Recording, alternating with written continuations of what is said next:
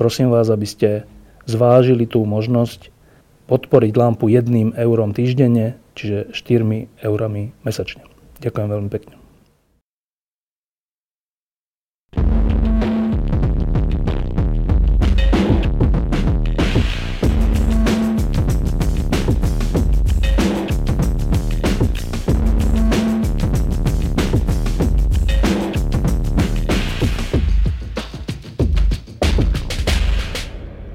Dobrý večer v Banskej Bystrici. Toto je e, posledné z, takej, z takého radu natáčanie pod lampou, kde sa e, kde rozmýšľame o tom, o svete okolo nás a o tom, aký to má vplyv na náš život a na našu budúcnosť. E, dnes sme v Banskej Bystrici v klube, ja som myslel, že 44, je to 77, na hlavnej ulici. Našimi hostiami sú Andrej Bán, reporter týždňa, ktorý v, na Ukrajine a konkrétne aj na tých oblastiach, ktoré sú také tie problémové, viackrát bol, myslím, že aj na Kryme. Ano. Aj na Kryme. E, vedľa mňa po lavici sedí e, Saša Duleba, to je človek, ktorý vie o Ukrajine a o ukrajinsko-ruskom vzťahu podľa mňa najviac na svete. E, v tom máme Slovensko jednu takú, jeden taký vývozný artikel. Tak, e, témou tejto diskusie, ale dotkneme sa všeličoho, ale témou tejto diskusie je, je otázka, čo bude ďalej s Ukrajinou, čo je náš sused, a je také všeobecné múdro, že e, krajiny, ktoré susedia s nami, sú pre nás dôležité, lebo keď tam bude pokoj, aj u nás bude pokoj. Keď tam nebude pokoj, tak ten nepokoj sa bude prenášať aj sem. Už len z tohto triviálneho dôvodu je dôležité, čo bude s Ukrajinou. A ešte taká širšia otázka je, že či bude Ukrajina súčasťou toho sveta, ktorého sme súčasťou my, hádam, aj budeme ešte pár rokov a desaťročí, teda toho, čo sa nazýva Západ. Tak najprv sa to opýtam vás oboch tak úplne stručne a poprosím aj iba taký pocit krátky na, na úvod, že keď sa povie Ukrajina teraz, v roku 2016, čo vás prvé napadne? Andrej. Napadne ma, že to je nespravodlivo zabudnutá krajina e, v porovnaní najmä so Sýriou. Lebo to, čo sa dnes deje v Sýrii, aj v Iraku, kde je teraz aktuálne veľká ofenzíva proti ISISu, v Mosule a v Syrii je bombardované, bombardované mesto Alepo a sú tam s najväčšou pravdepodobnosťou páchané ťažké vojnové zločiny. Tak tá Ukrajina už dlhodobo, to nie je teraz aktuálna vec, ale dlhodobo je mimo záujmu trošku a je to nespravodlivé voči Ukrajine. Nie preto, že je to veľká krajina, že tam žije veľa ľudí a, a nie len preto, že to je krajina, ktorá leží medzi Ruskom a Európskou úniou, ale pretože tá krajina si skutočne zaslúži oveľa väčšiu pozornosť. Ja som to vnímal, keď bola grécka kríza. E, v Láni ešte predtým, než bola migračná kríza v Európe, tak bola veľká kríza dlhová finančná v Grécku, to si všetci dobre pamätáme. O Grécku sa vtedy hovorilo, masívne pôžičky, tranže, úvery a ja neviem čo. A potom som niekde videl desivý údaj, vy ho možno budete vedieť lepšie, Saša, že keď sa to proste prepočíta na hlavu, tak to Grécko dostalo nepomerne viac financií ako Ukrajina, ktorá bola vojensky napadnutá, ktorá má ekonomickú obrovskú krízu, ktorú si navyše nezavinili tak, jak tí Gréci, že sa nezodpovedne správali, ale tí Ukrajinci skutočne boli v tom z objektívnych príčin. Čiže veľmi stručne, Ukrajina je bohužiaľ e, nespravodlivo trošku zabudaná a zaslúži si oveľa väčšiu pozornosť. Prvá myšlienka, ktorá napadne Sašu Dulebu? No, pre mňa je to vždy osobná vec, pretože ja, tam, ja som tam študoval a ja som sa tam oženil, mňa sa tam dcera narodila, mám tam spolužiakov, priateľov, takže ja vždy, keď sa povie o Ukrajine, tak jednoducho je to časť môjho života. Takže nevnímam už len politicky, že či zabudnutá, nezabudnutá krajina, o tom sa môžeme baviť, ale jednoducho je to taká skôr osobná spomienka na ten čas, ktorý som strávil v Kieve, ale aj na svojich spolužiakov, priateľov, ktorí sú paradoxne aj počas Majdanu boli na obidvoch stranách. Mal som proste tú výhodu, keď sa tie udalosti odohrávali, že jednoducho som mohol mať správy aj z jednej, aj z druhej strany a správy kompetentné, lebo to sú vzdelaní ľudia, ktorí o veciach uvažujú. Čiže ako pre mňa Ukrajina je kľúčová krajina a keď sa povie Ukrajina, je kľúčová pre Slovensko. Pretože ak chceme, aby, ako si ty vravel, sme tu žili v normálnej krajine my, je veľmi dôležité, aby Ukrajina bola v poriadku, aby sa podarilo to, čo tí ľudia, boli čomu tí ľudia šli na ten Majdan. To znamená mať normálnu európsku krajinu, kde funguje súdnictvo, pravidla, kde platí sloboda, kde jednoducho žiadni štátni úradníci nezneužívajú svoje právomoci, nikomu nič nediktujú. Čiže toto je dôležité pre Slovensko. Je to veľmi zištné, by som povedal z nášho pohľadu, ale je to tak. No. Teraz sme konfrontovaní vlastne v posledných rokoch je to už pravidlo, že množstvo správ, ktoré sú e, protichodné, e, múdri ľudia hovoria, že to tak robí nejaká mocnosť na schval, myslia tým Rusko, aby sme ničomu neverili keď je príliš veľa protichodných správ, tak vlastne sa v tom utopíme a vlastne nevieme, čo je z toho pravda, tak sme takí zneistení, až sa o to prestaneme zaujímať. Tak teraz bežia také správy z Ukrajiny, že zase je to nejaké napäté, zase hrozí obrovská vojna. Takéto správy. E, pričom keď sa pozrieme na, e, na televízie a na také tie seriózne stanice, tak tamto zatiaľ takto sformulované nie je. A teraz, kto má pravdu, tí prvý, tí druhý, neviem. Eh, tak teraz dúfam, Saša, že nás upokojíš. Rád by som, ale asi sa mi to nepodarí, pretože ako vojna hrozí bohužiaľ stále. A hovorím, to sú domienky. Teraz hovorím otvorene, že to sú domienky, ktoré vychádzajú z nejakých informácií. A ten scenár zintenzívnenia tej vojny, on má súvis s politickými cieľmi, ktoré aktéry vlastne tej krízy, toho konfliktu sledujú. Rusko sa za každú cenu snaží dosiahnuť to, aby Ukrajina, ukrajinský parlament proste udelil nejaký štatút federat, federatív, federatívneho postavenia tým, tým územiam, ktoré kontrolujú separatisti. No a keďže minský proces je úplne zablokovaný, nedarí sa, môžeme sa k tomu ešte vrátiť a rozobrať, že prečo je to tak. Myslím, tie rokovania o vlastne naplnení tej implementácie minských dohod. Hovoríme, že sankcie my zrušíme len, keď budú minské dohody e, naplnené a podobne, čiže môžeme ísť podrobnejšie do tých vecí, ale čiže vojna ako prostriedok nátlaku, ako prinútenie partnerov, a teraz mám na mysli hlavne v, tom, v tej ruskej schéme, ako oni vnímajú svoje postavenie, svoju zahraničnú politiku, donútenie vlastne západných partnerov, v tomto prípade Nemecka, Francúzska, ktoré sa ujali tých rokovaní mene EÚ, ale aj Spojených štátov amerických, aby jednoducho dokopali Ukrajinu do vytvorenia umelého štátu v rámci Ukrajiny. Aj toto je politický cieľ, pretože pokiaľ nebude dosiahnutý, tak jednoducho z ruskej strany nezmizne motív pokračovať v tom konflikte. Keď mi hovorí niekto, že čo by sa dialo na Ukrajine, kebyže tam sú Ukrajinci teraz, ak by sme zobrali tú ruskú propagandu, ktorá je okolo toho, no tak poviem, že dialo by sa to isté, čo je teraz v Odese, čo je v Charkove, čo je v Záporoži, čiže nedialo by sa nič v tomto zmysle. Pretože tá ruská propaganda hovorí, že ukrajinskí fašisti terorizujú ruskojazyčné obyvateľstvo a tak ďalej, tak ďalej. Čiže dialo by sa to isté, čo je teraz v Charkove, čo je v Záporoži, či bola by to vlastne svojím spôsobom mierová krajina. Ešte jednu vec by som chcel povedať, že trošku, jak tvoja otázka, znovu ako si ju postavil, zase vojna. Hej?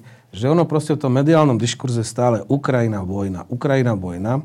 Hoci oveľa dôležitejšie veci sa dejú na samotnej Ukrajine teraz, či oni budú schopní zrealizovať tie reformy, tak aby tú krajinu zmenili. No a toto nikto nesleduje, nikto sa tomu nevenuje. Ja nečítam slovenskej tlači alebo v slovenských médiách nejaké rozbory, či majú dobrú e, proste návrh takejto reformy, inaké reformy, pretože o toto ide. Chceme, aby Ukrajina bola normálna, povedzme si to takto, Izrael 10 ročia žije vo vojne. A je to jedna z najúspešnejších krajín na svete z hľadiska toho, ako funguje. Presne to isté. Tá vojna neznamená, že Ukrajina sa nemôže meniť. Hej. Čiže tu treba oddeliť dve veci. Vojna, ktorú treba riešiť. A druhá vec je to, čo sa deje vnútri Ukrajiny, ako sa tá krajina vyvíja, čo robia tí lídry, ktorí dostali mandát na to, aby po tom Majdane tú krajinu menili. A to sú trošku dve témy. Ja si myslím, že tá druhá téma je možno ešte dôležitejšia z hľadiska dlhodobého záujmu aj Slovenska, aj Európy ako tá prvá. Áno, a k tej druhej téme sa samozrejme dostaneme, ale táto prvá nás e, troška vovedie do problematiky, lebo e, to, že tie reformy tam bude treba urobiť a že sa ich aj niekedy nedarí, e, to nejako bezposledne súvisí s tou vojnou, s tým začiatkom, s, to, s tým, že vlastne Ukrajine je upierané právo byť súčasťou Západu. A teda iba, iba to chcem dokončiť od teba, keď hovoríš, že prípadná vojna v zmysle strelby a zabíjania na Dombase je stále možná. a je v záujme Ruska, ako som to pochopil, kvôli tomu, aby sa ne, nestalo to, že Ukrajina bude jednotná krajina a ujde Rusom z rúk. Počkaj, tak e, Čiže dobre tomu rozumiem, čo, že ty rozumieš situácii na Ukrajine tak, že Rusi nechcú, aby bola pokojná Ukrajina. Dovysvetlím, ide o samotné Rusko, pretože v Rusku budú bude kľúčový rok 2018, keď budú voľby, prezidentské voľby, ktoré sú rozhodujúce. A Rusko potrebuje vyriešiť ekonomické problémy. Svoje. Pretože, svoje problémy. Pretože to málo kto vie, že počet ľudí, ktorí žijú vlastne v chudobe v Rusku, vyrástol za dva roky o 40% O 40% Že Rusko muselo v maji uh, ustrihnúť 10% videov štátneho rozpočtu Samozrejme, nešetrí sa na armáde, nešetrí sa na silových zložkách, ale na verejných výdajoch, čiže zdravotníctvo, školstvo a podobne. E, tá situácia sa dramaticky zhoršuje, ceny na potraviny. V Rusku sa oveľa ťažšie žije. A je to časovaná bomba. Časovaná bomba, ktorú ani tak perfektne zmodelovaný systém riadenej demokracie, aký momentálne teda ten Putinov režim je, nedokáže proste dlhodobo ustať. Čiže máme tu rok 2018. Hovorí sa o tom, že voľby sa už prenesú na 2017, pretože tento rok už skončí rezervný fond. Rezervný fond vždy slúžil na to, že keď bol výpadok v tých cenách, keď išli ceny na ropu dole, tak sa vlastne e, doplňal, doplňal ten štátny rozpočet z tohoto. Tento rok končí. Napriek tomu, že vlastne už raz sekli 10% a je dosť možné, že ešte, ešte do konca roka budú musieť, hovorí sa o novembri, seknúť ďalších 10%. Hej. No a čiže ja len hovorím o tom čase, pretože to sú nejaké limity. Aké riešenie má Putin? On neponúka nejakú modernizáciu reformy v Rusku, to proste neexistuje z jeho pohľadu, lebo to by znamenalo vlastne ohrozenie jeho, jeho vlastne systému, na vrchole ktorého on stojí. Čiže, ale čo, jediné riešenie, ako udržať tento systém, je požičiavací. To znamená znovu, prečo vlastne zmizol ten rezervný fond? On zmizol hlavne kvôli tomu, že jedna z tých sankcií, ktoré vlastne Západ teda uvalil na Rusko v súvislosti s Ukrajinou, je tá finančná. Ide vlastne len o krátke peniaze, pretože Uh, zhruba korporátny dlh ruských štátnych podnikov za 10 rokov narastol nejakých 700 miliard a teraz ročne musia splácať okolo 100 a viac miliard dolárov. No oni potrebujú na refinancovanie tohto dlhu krátke, krátke peniaze, požičiať si proste na 30-40 dní, aby to v pohode zvládali.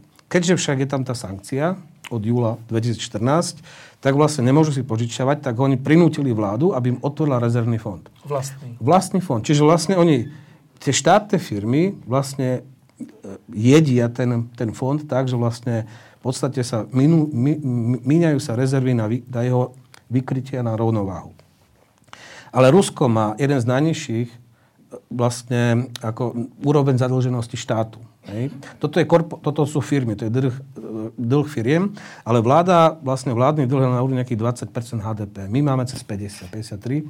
V priemere po Európskej únie všade máte tie dlhy aj viac. Grécko, čo sme sa o tom bavili, o tom, tak Gréci áno, Gréci potrebovali 200 miliard, hej, Ukrajinci 30 miliard. To sú, ale neporovnateľné, neporovnateľné veci. A z hľadiska populácie tam výrazne... Samozrejme, ale to je tá diera, ktorú robil Janukovič v tom štátnom rozpočte a oni to už vyriešili. Hej, veľmi drastickým spôsobom. Samozrejme, situácia na Ukrajine tiež nie je rúžová. Ale to, to Rusko? Ale aby sme neodchádzali teda od toho Ruska. Nie, chce, čiže stratégia Putina, aby sme sa bavili, že prečo by mala byť vojna, prečo by nemala prečo byť vojna. Prečo Rusko výhodné? No, pretože on nemá, on potrebuje dosiahnuť politické ciele do roku 2018 a možno do roku 2017, keď budú predčasné prezidentské voľby.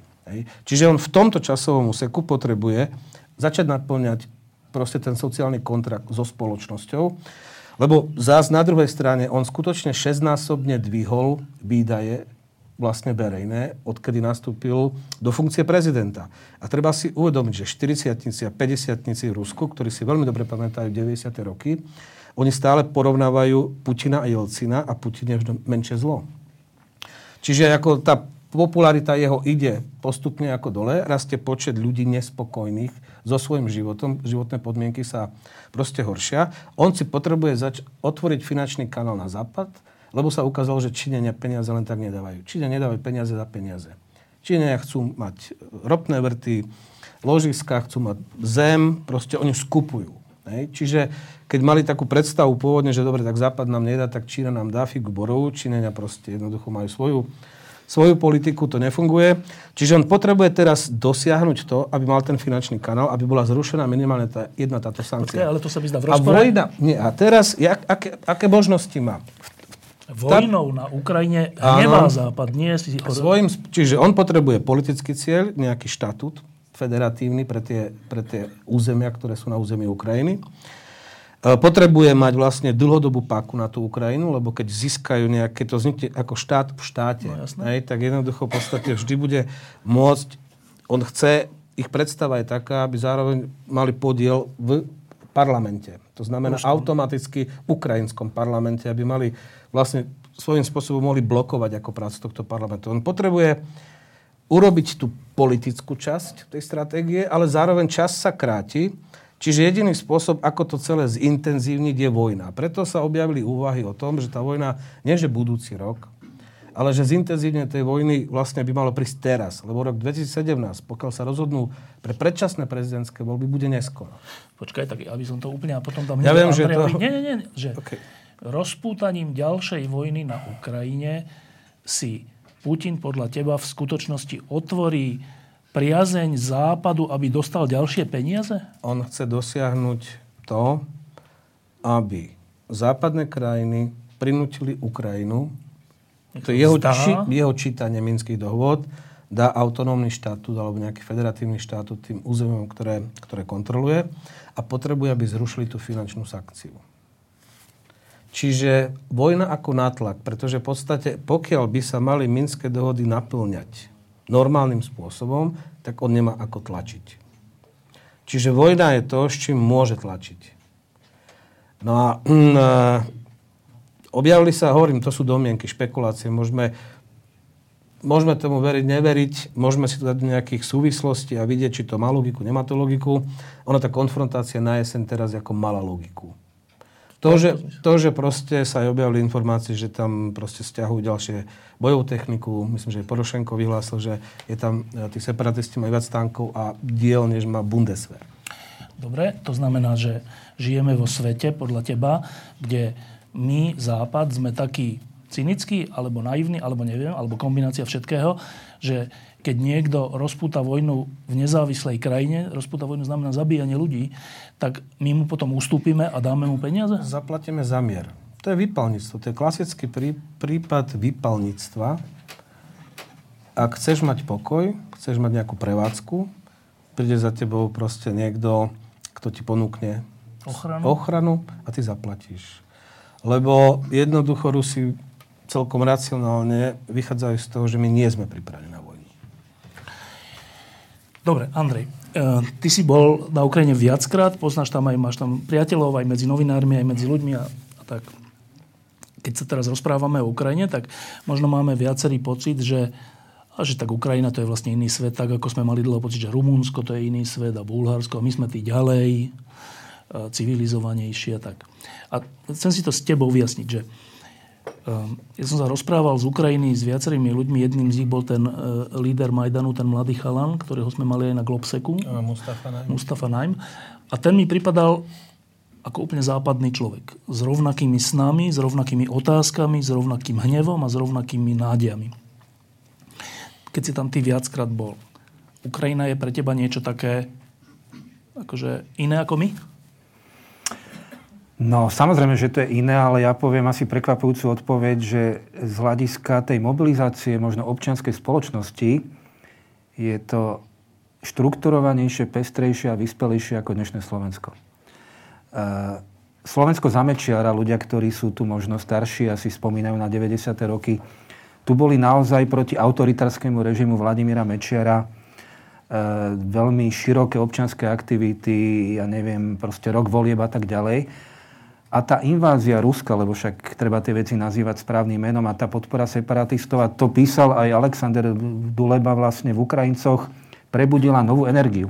Vlastne on tých Ukrajincov do istej miery tou vojenskou intervenciou a podporou separatistov ako keby Stvoril. stvoril. A keď som bol od Mariupola, čo je na juhu pri Azovskom mori tá línia kontaktu s tými separatistickými územiami až na sever, kde som bol po nejaký Kramatorsk alebo, alebo Slaviansk, tak všade boli dobrovoľnícke aktivity ľudí, ktorí vlastným vojakom na frontovú líniu, líniu nosili jedlo, nosili potrebné veci, zásobovali ich, riskovali pritom vlastný život, chodili v neprestrelných vestách, v helmách a to neboli vojaci, to boli dobrovoľníci, to boli študenti, to boli mladí ľudia a bránili svoju, svoju krajinu. A ono to ani nebolo delené etnicky. Tam často boli ľudia, ktorí boli etnickí Rusi, ale boli lojálni k Ukrajine. Tie schémy, že Ukrajinci proti Rusom, však Opäť spomeniem výbornú knižku, rozhovor e, s Alexandrom Dulebom, ktorý spravil náš bývalý kolega e, Tomáš Galis. Tak tam tá deliaca čiara nejde takto etnicky. Tam sú naozaj verní Ukrajine ľudia, ktorí majú aj ten ruský etnický pôvod. Čiže to je jedna vec. A druhá vec, keď e, človek ide, a to je taký veľký paradox, keď ideš od západu Ukrajiny, čo je tá bývalá podkarpatská Rus, ktorá patrila ešte ku Československu, oni hovoria Zakarpatská oblasť.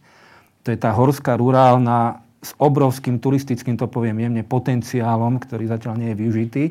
Tak to je veľmi zaostalá oblasť. Keď prejde človek tú hranicu v Užhorode, tak to bolo vždy, teraz je to lepšie, ale to bolo vždy, že príde na tie zablatené cesty, kde nič nie, kde na trhu ľudia predávajú nejaké zemiaky a v obchode je nápis, mám také fotografie, čistá voda. Nič tam nebolo v regáloch, len čistá voda a zavarané uhorky. Proste 3 metre zavaraných uhoriek. Tak to už je tiež minulosťou, ale čím ideš ďalej na východ Ukrajiny, a to bola moja opakovaná skúsenosť. Mesta, ako je povedzme ten Dnepropetrovsk, bývalá ukrajinská premiérka Julia Timošenko bola z Dnepropetrovsku. Tam vidíš tak vybudovanú infraštruktúru, tie nákupné mola, alebo ja neviem, komunikácie, že to ani na Slovensku nemáme.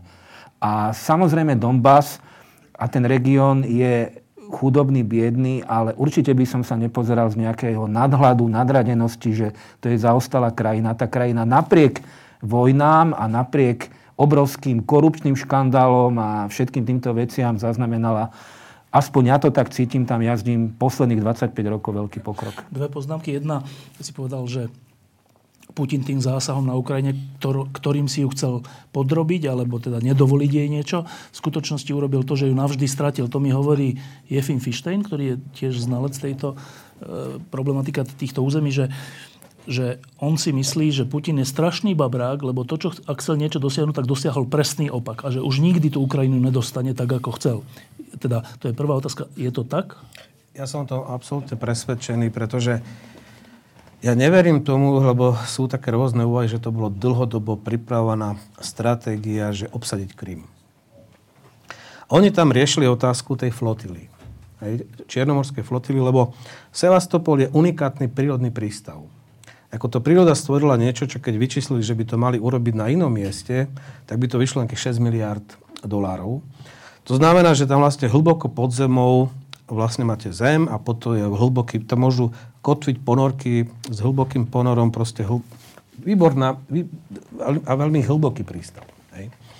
Čiže strategické miesto, vojenské z hľadiska Čierneho mora, tak lenže oni mali dohodu do roku 2017 ešte s Kučmom, že môžu to prenajímať. Oni platili nejakých 200 miliónov dolárov ročne za prenájom e, e, vlastne e, miesta. toho miesta. Hej.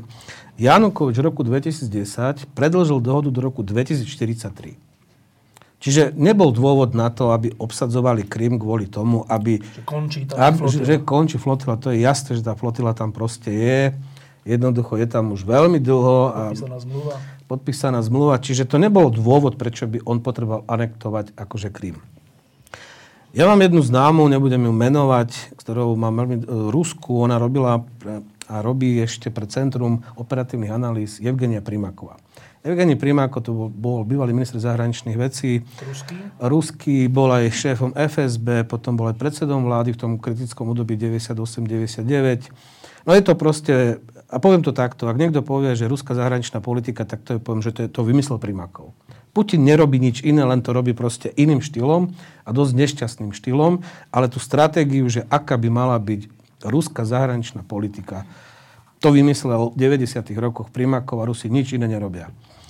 No a presne som sa pýtal tejto, tejto svojej známej, akože to skutočne, akože ste mali dlhodobý plán, tým Krymom? S tým Krymom.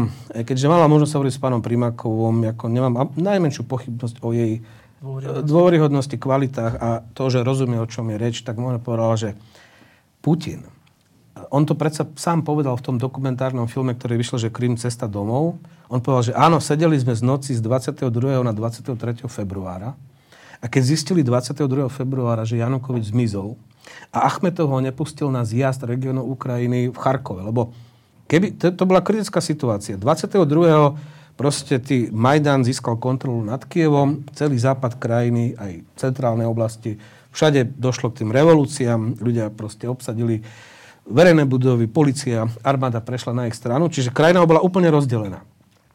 No a teraz v tejto situácii Putin, ktorý bez Ukrajiny, aby som to ešte vysvetlil, lebo to je dôležité vysvetliť, prečo je východ Ukrajiny bohatý. A povedal by som možno aj kultúrnejší a rozvinutejší ako západ. Je to paradox, lebo tam neplatí tá logika u nás, že čím na západ, tým je to lepšie. Tam naopak, tam platilo aspoň na Ukrajine, že čím ďalej na východ, tak tým lepšie. Lebo to bol púpok Sovietskeho zväzu. Tam začínal kozmický priemysel. Dnepropetrovsku. Ne, to bolo zatvorené mesto. V Sovietskom zväze sa tam ako cudzine sa tam nemali šancu ako dostať. Balistické rakety, jadrová fyzika, vlastne sovietská veda. Hej. Záporožie, letecké motory, doteraz sa využívajú proste uh, aj v lietadlách. Tento Južbaš má napríklad uh, uh, zmluvu s ruským ministerstvom obrany na udržbu tých rakistických balet v Rusku do roku 2024. Hej. Charkov, akože... E, jednoducho, to bol pupok Sovietskeho zväzu a kvôli metalurgii... Teda priemyselný. Priemyselný, lebo vlastne keď začínala industrializácia, modernizácia Sovietskeho zväzu, tak ako si to pripravili vlastne komunisti v 20. rokoch, tak na tom to stálo. No. Najlepšie kádre išli tam. Po smrti Chruščova vlastne Brežnev, teda po smrti Stalina, pardon, Chruščov, Brežnev, z výnimku Andropova a Gorbačova, všetci urobili kariéru tam. A s nimi išli najlepšie kádre do Moskvy. Čiže z východnej Ukrajiny do Moskvy v tej sovietskej hierarchii bolo najbližšie. Oni vládli Sovietskému zväzu. To bola tá sovietská elita. A to by som chcel povedať, ako znovu upozorniť, to je tak zažité už v našich schémach, že stále sa to opakuje. Keď niekto hovorí po rusky, neznamená, že je Rus. A práve kvôli tomu, že tam bol ten obrovský ekonomický boom, tak tam bola migrácia celého Sovjetského zväzu. Hej, takí ľudia známi ako Achmetov, Taruta, to sú bohatí, ako, to sú Tatári. A podobne, ako tam by ste našli, on len, samozrejme, ruština bola lingua franca. A podľa mňa, ako jedna z najväčších chýb, ako vôbec v celej tej stratégii tej ruskej, že vznikne Novorosia, 8 regiónov. Ale to, aby som vysvetlil ten politický ukrajinský nacionalizmus, lebo to je politický nacionalizmus to znamená, že keď ten Tatár, Uzbek alebo, ja neviem, Bielorus, Litovec, ktorý tam proste žije a hovorí po rusky, to vôbec neznamená, že on je etnický Rus a že zdieľa etnickú nejakú identitu a nacionalizmus pripojiť k Rusku. Nie, oni sa stali nacionalistami, pretože oni ukrajinskými, ale v tom zmysle, že aj keď nehovoria po ukrajinsky, ale sú politickými. Ako je to ich krajina, chcú ju proste mať inú. A ešte len, len aby, som, aby som to dokončil. Čiže on, bez tej východnej Ukrajiny. On keď hovorí, že najväčšia tra- tragédia 20. storočia bol rozpad Sovjetského zväzu, tak samozrejme, že myslí na ten pupok. Samozrejme, že myslí na, nie na Moskvu len a Petrohrad, ale myslí na Dnepropetrovsk, myslí na Charkov, na Zaporožie. Ako bez toho Sovietský zväz jednoducho neexistoval. To bol pilier, základ Sovietskeho zväzu. Ekonomický?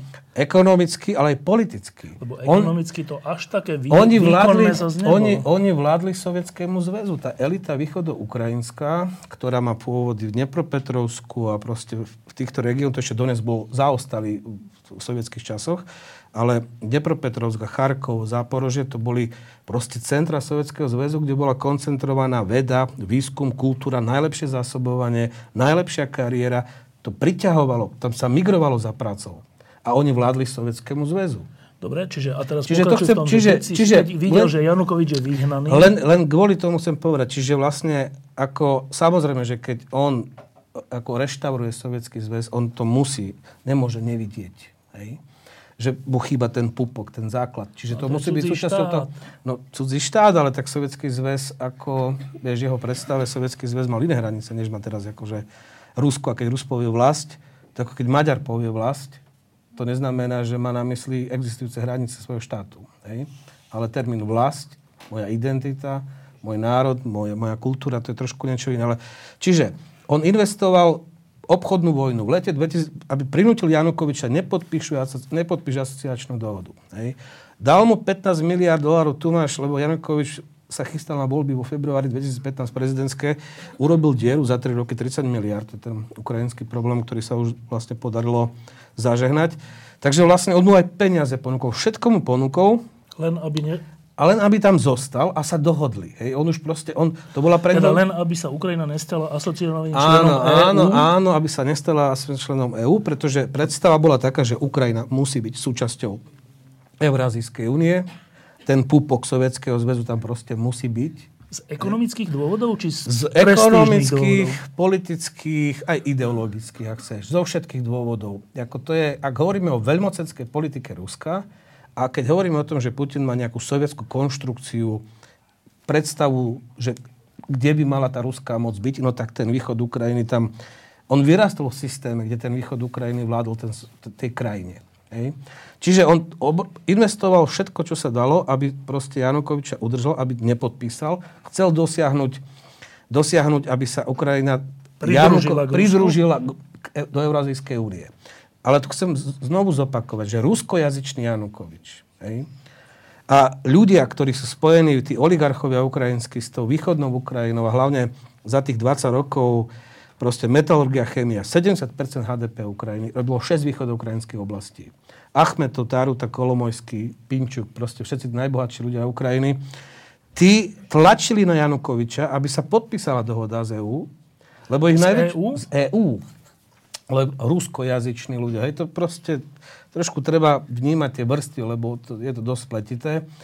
Ale prečo? Pretože oni na to pozerali čisto biznisovo. My potrebujeme prístup na európsky trh. Najväčší konkurenti to sú Rusi a Číňania. Metalurgia, chemii jednoznačne. Čiže oni potrebovali získať náskok pred nimi a oni tlačili Janukoviča z podnikateľských dôvodov podpíš. No a Putin z druhej strany tlačil teda, že nepodpíš. Hej? No, čiže keď on potom všetkom zistil, že Janukovič zmizol, to je zaujímavé, že prečo Achmetov ho nepustil na ten zjazd regionov Ukrajiny, lebo kebyže 23. februára a Janukovič tam bol, objavili sa informácie o tom, že on sa tam snažil dostať, dostať lenže Achmetov a Kolesníkov to boli dvaja, jak si držiteľi akcií celej strany, Achmetov ho nepustil. Lebo? No pretože už ho nechcel. Pretože už sa chceli dohodnúť s, proti Rusom, keď hovoríme o tej oligarchii, s novou vládou, ktorá proste prišla k moci, lebo tam sa 23. februára začala vlastne formovať v parlamente nová vláda. Hej? Vlastne miesto, podľa ukrajinskej ústavy, miesto, keď prezident nie je schopný vykonávať funkciu, čo bol prípad tento, tak to preberá predseda parlamentu, plus jeho právomoci pri zostávaní vlády bola sformovaná prvá vlastne táto, lenže to trvalo 3 dní do 26. februára. Hej. No a Putin sedeli, ako hovorí v tom dokumentárnom filme, my sme sedeli z 22. na 20. februára. Janukovič už tam politicky nemá žiadny mandát a my tam vlastne nemáme spojenca a my to tak jednoducho nenecháme. A ideme do toho. A to, čo viem o tej svojej známe, ktoré som tu spomínal, ona mi vravela, že väčšina tých ľudí z toho najbližšieho okolia ho odhovárali o to, nerobme to, lebo to bude mať proste obrovskú cenu, nemá to zmysel pre nás zle to proste akože celé skončí. Ale proste on urobil osobné rozhodnutie, presne ako v tom filme. On v tomto zmysle je úprimný v tom filme, keď povedal, že nad ránom som sa rozhodol, že teda ideme do toho. A tí zelení mužičkovia vlastne...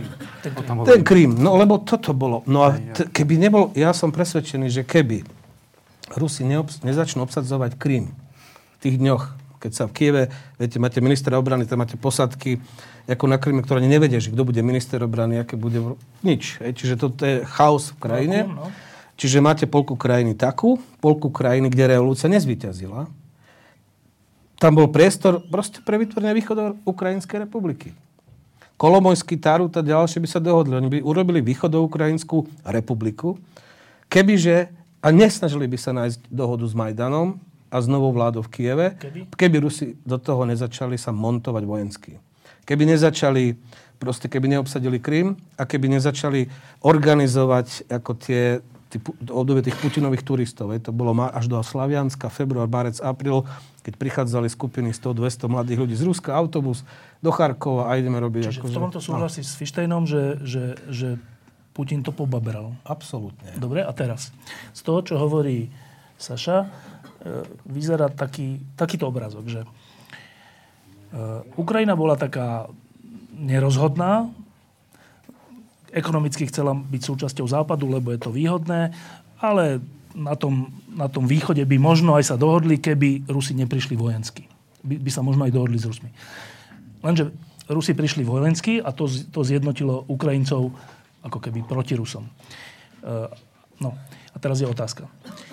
Ja, ja počúvam aj od mojich priateľov, všelijakých ľudí, že ale Ukrajina není jednotná, že Ukrajina je presne na tom priesečníku východu a západu a tí, čo sú akože tí východní, by nikdy neprijali, že, že budú súčasťou západu a naopak. A preto zase, že bola chyba západu, že to chcel ako keby hm, chcel, aby Ukrajina sa stala súčasťou Európskej únie a možno aj NATO. Tak teraz, Andrej, z toho, čo si tam videl, z toho, čo tam poznáš, je to natoľko rozdelená krajina civilizačne, že by nezvládla byť súčasťou Európy? Uh, určite nie, ale môžem k tomu Krymu, lebo to úplne jasne nadviaže na to, čo hovoril Saša. V tých dňoch medzi 20. ja si na to spomínam, a 27. februárom som bol na Kryme, keď sa tieto veci diali. To nie je tak ďaleko, z môjho pohľadu je to úplne za rohom nejakých 2300 km autom. Po dobrých cestách podotýkam cez Ukrajinu. A dostal som sa tam ako jeden z mála novinárov neskôr by som sa tam už autom nedostal, tam sú dve dva cestné, dnes už sú to vlastne hraničné de facto, vtedy to neboli hraničné, stali tam spoločne Berkuťáci, čo je vlastne ukrajinská bezpečnostná služba e, s nejakými tými separatistickými, ktorí to tam strážili. Ale pustili ma aj s kolegom, bol som a bol som v, tých, v tom čase, keď sa to dialo na Kryme. A ja chcem spomenúť jednu vec, ten Krym bol spojený s obrovskou, masívnou, živou propagandou. Poprvé, na Kríme sú utláčaní ruskojazyční obyvateľe. Áno, v tom čase prijal kievský parlament podľa mňa dosť nešťastný zákon jazykový, ktorý, e, ktorý tie, tie napätia, tie emócie do veľkej miery zhoršil. To je pravda. Ale nenašiel som jediného Rusa na Kríme, ktorému by niekto ublížil. Fyzicky, neviem, vy, Saša, viete o niekom, to sú tie spúšťače konfliktov, že by tam bol nejaký Rus na Kryme. Krym bol autonómny od roku no. 92, tam bolo všetko po rusky. Školy boli po rusky, divadla boli po rusky. Rusi tam mali 60% podiel na tom obyvateľstve, tam bol skôr už problém s tými Tatármi a s Ukrajincami. No k tomu sa dostanem, no. k tými Tatárom. Ale to bola jedna vec. Druhá vec, ktorá z Kieva idú autobusy plné banderovcov, to teda treba vysvetliť, ten eufemizmus, alebo ten, nie eufemizmus, ten výraz banderovci, to je to, čo Tí, čo sledujú len ruské televízne stanice alebo z Ruska prichádzajúce zdroje informácií, tak boli pod obrovskou vlnou, povedal by som až takej paniky, že prichádzajú na Krym ozbrojení ukrajinskí fašisti, ktorí teda ten Krym idú obsadiť a keby tam neboli tí naši, tak teda by k tomu došlo. Tretia vec, keď, ta, keď sa to stalo, ja som spal... Čo, nejaké autobusy si tam našiel? Nie, nič. No samo, však ja som išiel cez tú Ukrajinu a žiadne autobusy som... Ja som im to hovoril, že na vlastné oči a to je jak ten vtip, keď príde manžel domov a vidí manželku s milencom a tam mu hovorí, že komu veríš? Svojim očiam, alebo... svojim očiam alebo mne. tak e, ja som na vlastné oči nevidel žiadne autobusy, pochopiteľne. Ale čo je ešte vážnejšie, e, spal som v meste Bachčisaraj. Keď sme mali na základnej škole kedysi Puškina, Bachčisarajská fontána, centrum Tatárov na Kryme, krásny sultánov vlastne palác a všetky tieto veci, nesmierne milí pohostinní ľudia. Spomeniem jednu malú dôležitú vec. V aute som mal naladené, lebo to mi nalaďuje automaticky v noci alebo večer, predtým, než sa stal Krym súčasťou Ruska, som mal naladené najsilnejšie rozhlasové stanice a prvých 10 boli všetky ukrajinské. Čo sa stalo? Na tých istých frekvenciách ráno, na druhý deň, keď už bol akože Krym ruský, tak boli všetko ruské stanice. Proste všetko sa to zmenilo a to sa mi oživilo, keď som išiel potom neskôr do Slavianska, do Kramatorska, kde mi vraveli tí ľudia, že to prvé, keď tí separatisti dobili tie územia, tak ničili tie terestriálne vysielače televízne, lebo Ukrajina šírila v tých dedinách a v tých mestách najmä pozemný signál a Rusko má lepšie vybudované vlastne tieto stanice cez tie nejaké satelity a proste toto družicové vysielanie. Čiže tá propagandistická vojna, to chcem ako dôležitú vec.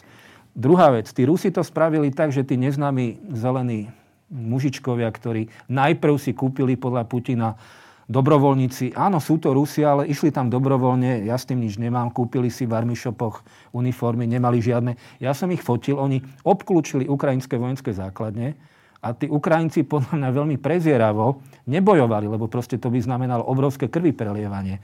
Čiže oni de facto Krym obsadili bez boja, lebo tí Ukrajinci sa vzdali, odzbrojili, postupne odstúpili. Niektorí aj tí velitelia ukrajinsky prešli potom na tú stranu tých vlastne Rusov. A z tých zelených mužičkov sa stali potom vlastne regulárni príslušníci ako ruskej armády, ktorých vyznamenával no, potom na... boli, lebo tam bola no, ale, podstatná časť Černomorskej flotily. Ale hovorím, že sa stali, alebo e, najskôr sa vydávali za, za neznámych. Čiže ten Krím, ešte k týmto Tatárom, keď si sa pýtal na tú prozápadnú, jasne prozápadný, ja som sa rozprával e, so šéfmi, ako sa to dá ten Meglis preložiť nejaké či Medžlis, nejaké tatarské parlamentné, parlamentné, zhromaždenie. parlamentné zhromaždenie na Kryme. Úplne prozápadní ľudia, proeurópsky ľudia boli Tatári. To je... Koľko majú oni podiel obyvateľstva, alebo mali v tom čase? No, oni do roku, do druhej svetovej vojny to bolo väčšinové obyvateľstvo. No, ale Kryme, teraz už v týchto rokoch. Oni sa vracajú vlastne zo Strednej Ázie, vracali sa nejakých 10%. No. Ale e, na Kríme, ak si dobre spomínam, tak 60% bolo e, vlastne k ruskej národnosti sa hlásiace, že? Obyvateľstvo. Áno. Čiže to je to väčšinové obyvateľstvo, keď bolo vlastne referendum, ktoré bolo v rozpore s ukrajinskou ústavou. Však nemôže časť ukrajinského územia vyhlásiť Svoje to ako keby tu na, na Žitnom ostrove vyhlasili, vyhlasili referendum, že či sa chce Žitný ostrov, samozrejme je to hlúposť už dnes, ale v minulosti to nebola taká hlúposť, pripojiť k Maďarsku a oni povedia, že však my sme 90% odsúhlasili. Čiže e, ten Krím bol podľa mňa úplne jasný názorný príklad, že sa to spravilo síce bez násilia, ale na základe totálne lživej propagandy. A práve dnes bola správa, že v Simferopole, čo je vlastne hlavné mesto Krymu, e, idú vybudovať obrovskú sochu Vladimirovi Putinovi ako na na kapitánskom mostiku lode alebo proste velí a zrejme bude s takým upretým jasným vlastne pohľadom do budúcnosti smerovať. Inak e, na tom námestí, keď som bol ja, keď som bol ja, tak tam bola veľká socha Lenina. To bolo jedno e, z mála miest v rámci bývalého teda Sojuzu, keď nepočítam ešte povedzme Podnestersko, čo je separatistický región na území Moldavska, kde sú veľmi tiež početné sochy Lenina, tak tam bola veľká socha Lenina. No ale ešte sa vrátim k tej otázke, lebo tá je v tejto veci kľúčová a potom pôjdeme k tým reformám, respektíve ako si plnia Ukrajinci domáce úlohy. E, a tá otázka, ku ktorej sa chcem vrátiť, je tá, že lebo to, to, je, na, to je naprosto ma, vážne myslené, že Západ urobil chybu, že chcel dať šancu celej Ukrajine byť súčasťou Európskej únie, lebo Ukrajina nie je Západ, a nikdy by to časť Ukrajiny neprijala a vždy by z toho bol konflikt. Toto je naprosto vážne myslená kritika. Tak je, ešte raz opakujem tú otázku, je Ukrajina takto rozdelená na západ a východ, že nie je možné, aby bola členom EÚ?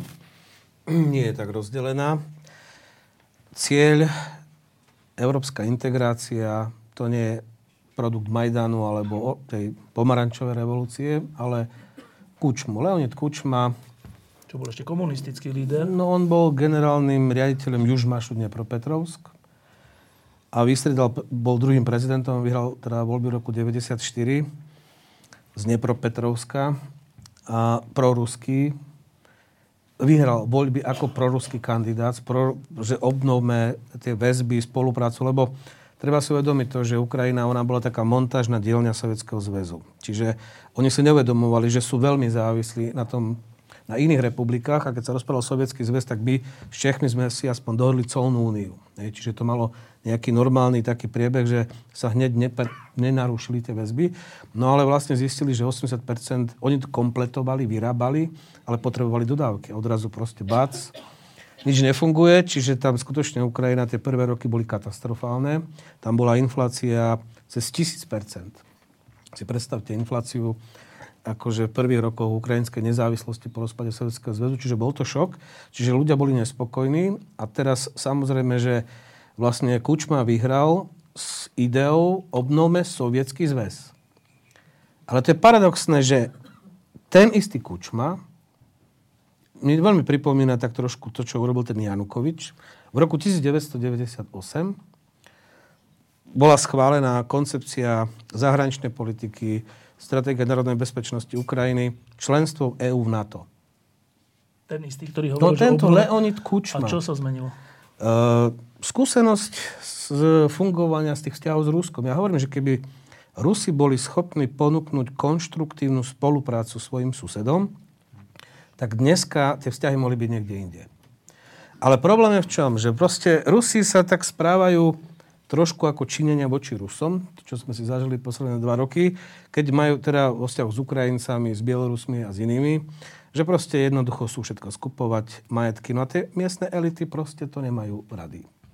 No a tým skôr tá východ... Rusi chcú dominovať v tých krajinách? Oni chcú proste jednoducho vlastniť a kontrolovať. Proste to je taký štýl politiky veľmi nešťastný, ktorý vlastne popudil mnohých. Ako Lukašenka bol prvý, ktorý mal problém s dodávkami plynu. Bielorus, no. Bielorus, veľký spojenec strategický. Hej, však celý spoločný štát mal vzniknúť, sa dohodol Jelcen s Lukašenkom a podobne.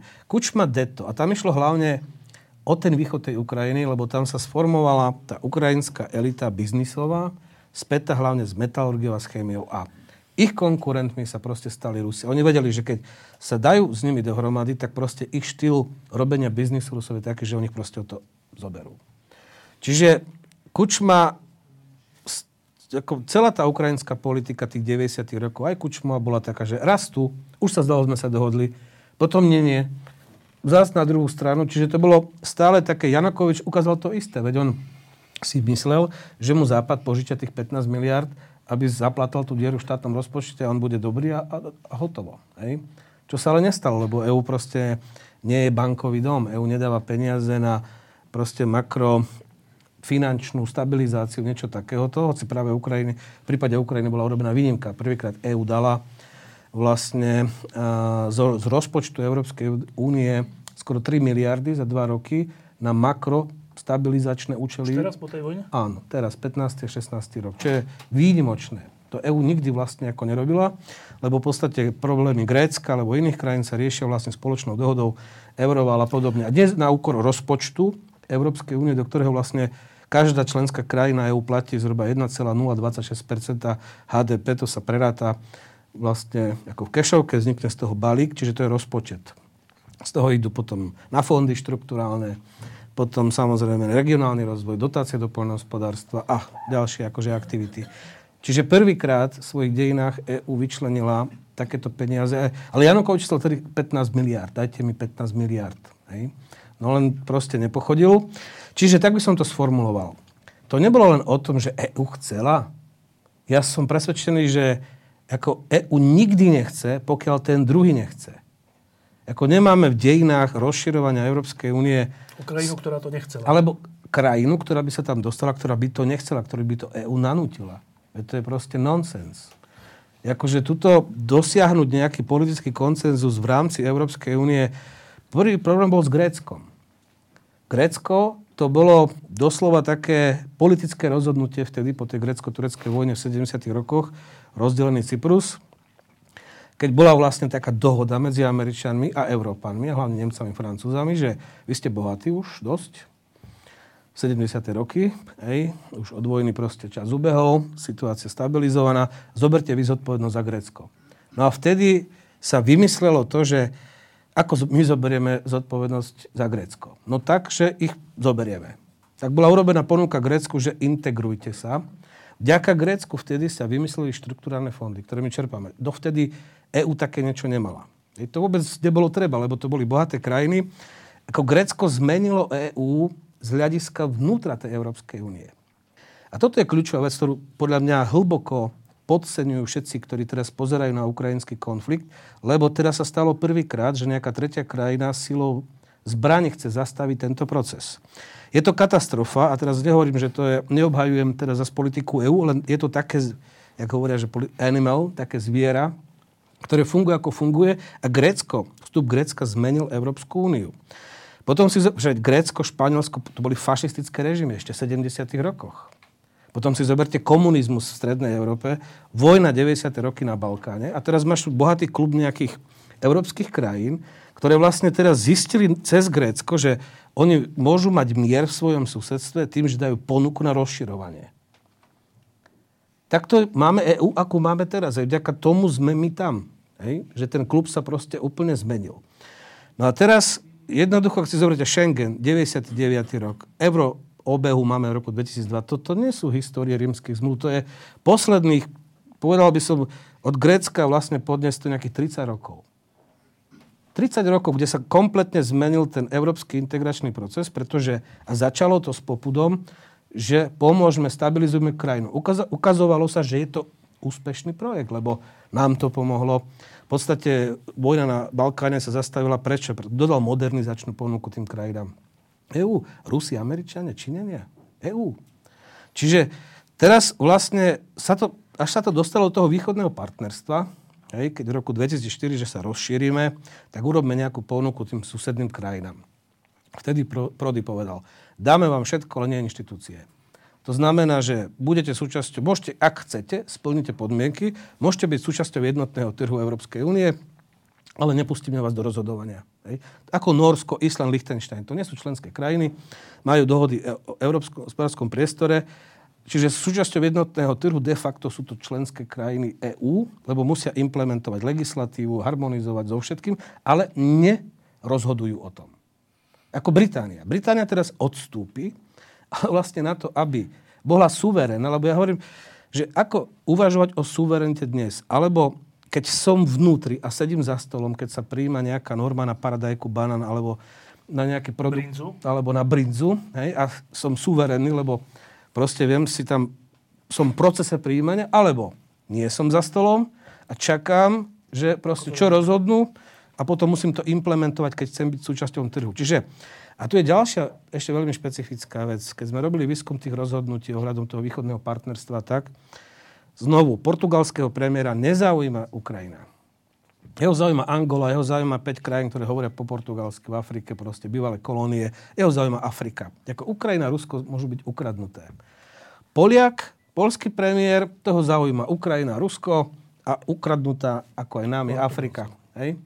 No ale teraz jediný kompromis za 30 rokov, keď si vlastne premietneme všetky tie rozhodovania o rozširovaní, boli dosiahnuté tak, že naše premiéry uvažujú tak. No však bude väčší trh, keď tá krajina ochotná proste podpísať s nami dohodu, že bude harmonizovať a rozšíri sa trh, tak viac peňazí, viac investícií, väčší trh, viac pracovných príležitostí. Veď tí premiéry majú 4-5 ročné volebné obdobia. Viac biznisu je lepšie pre krajinu. Väčší trh je lepší pre všetkých. Tak sa dohodnú. Portugalec súhlasí s tým, že čo bude voči Ukrajine, len aby tam bolo to, že to bude o rozširovaní. Hej? A to je proste takáto logika uvažovania, príjmania rozhodnutí v rámci Európskej únie a my už vlastne nevieme ani nič iné robiť. Dobre, ale teda odpovedáš na otázku, že, že, že si pamätáš koho? moju otázku? Áno, pamätám áno. si tvoju otázku, kde sa pýtal, že EÚ prinútila Ukrajinu. Figu Borovú. Moja odpoveď bola, ako EÚ funguje. EÚ nevie nič iné ponúknuť. Je to, je to katastrofa. Môžeme sa o tom bavať, môžeme to kritizovať. Že prečo? Ale však to je normálna civilizačná ponuka, že žijeme v miery, buďme bohatší, majme väčší trh a OK.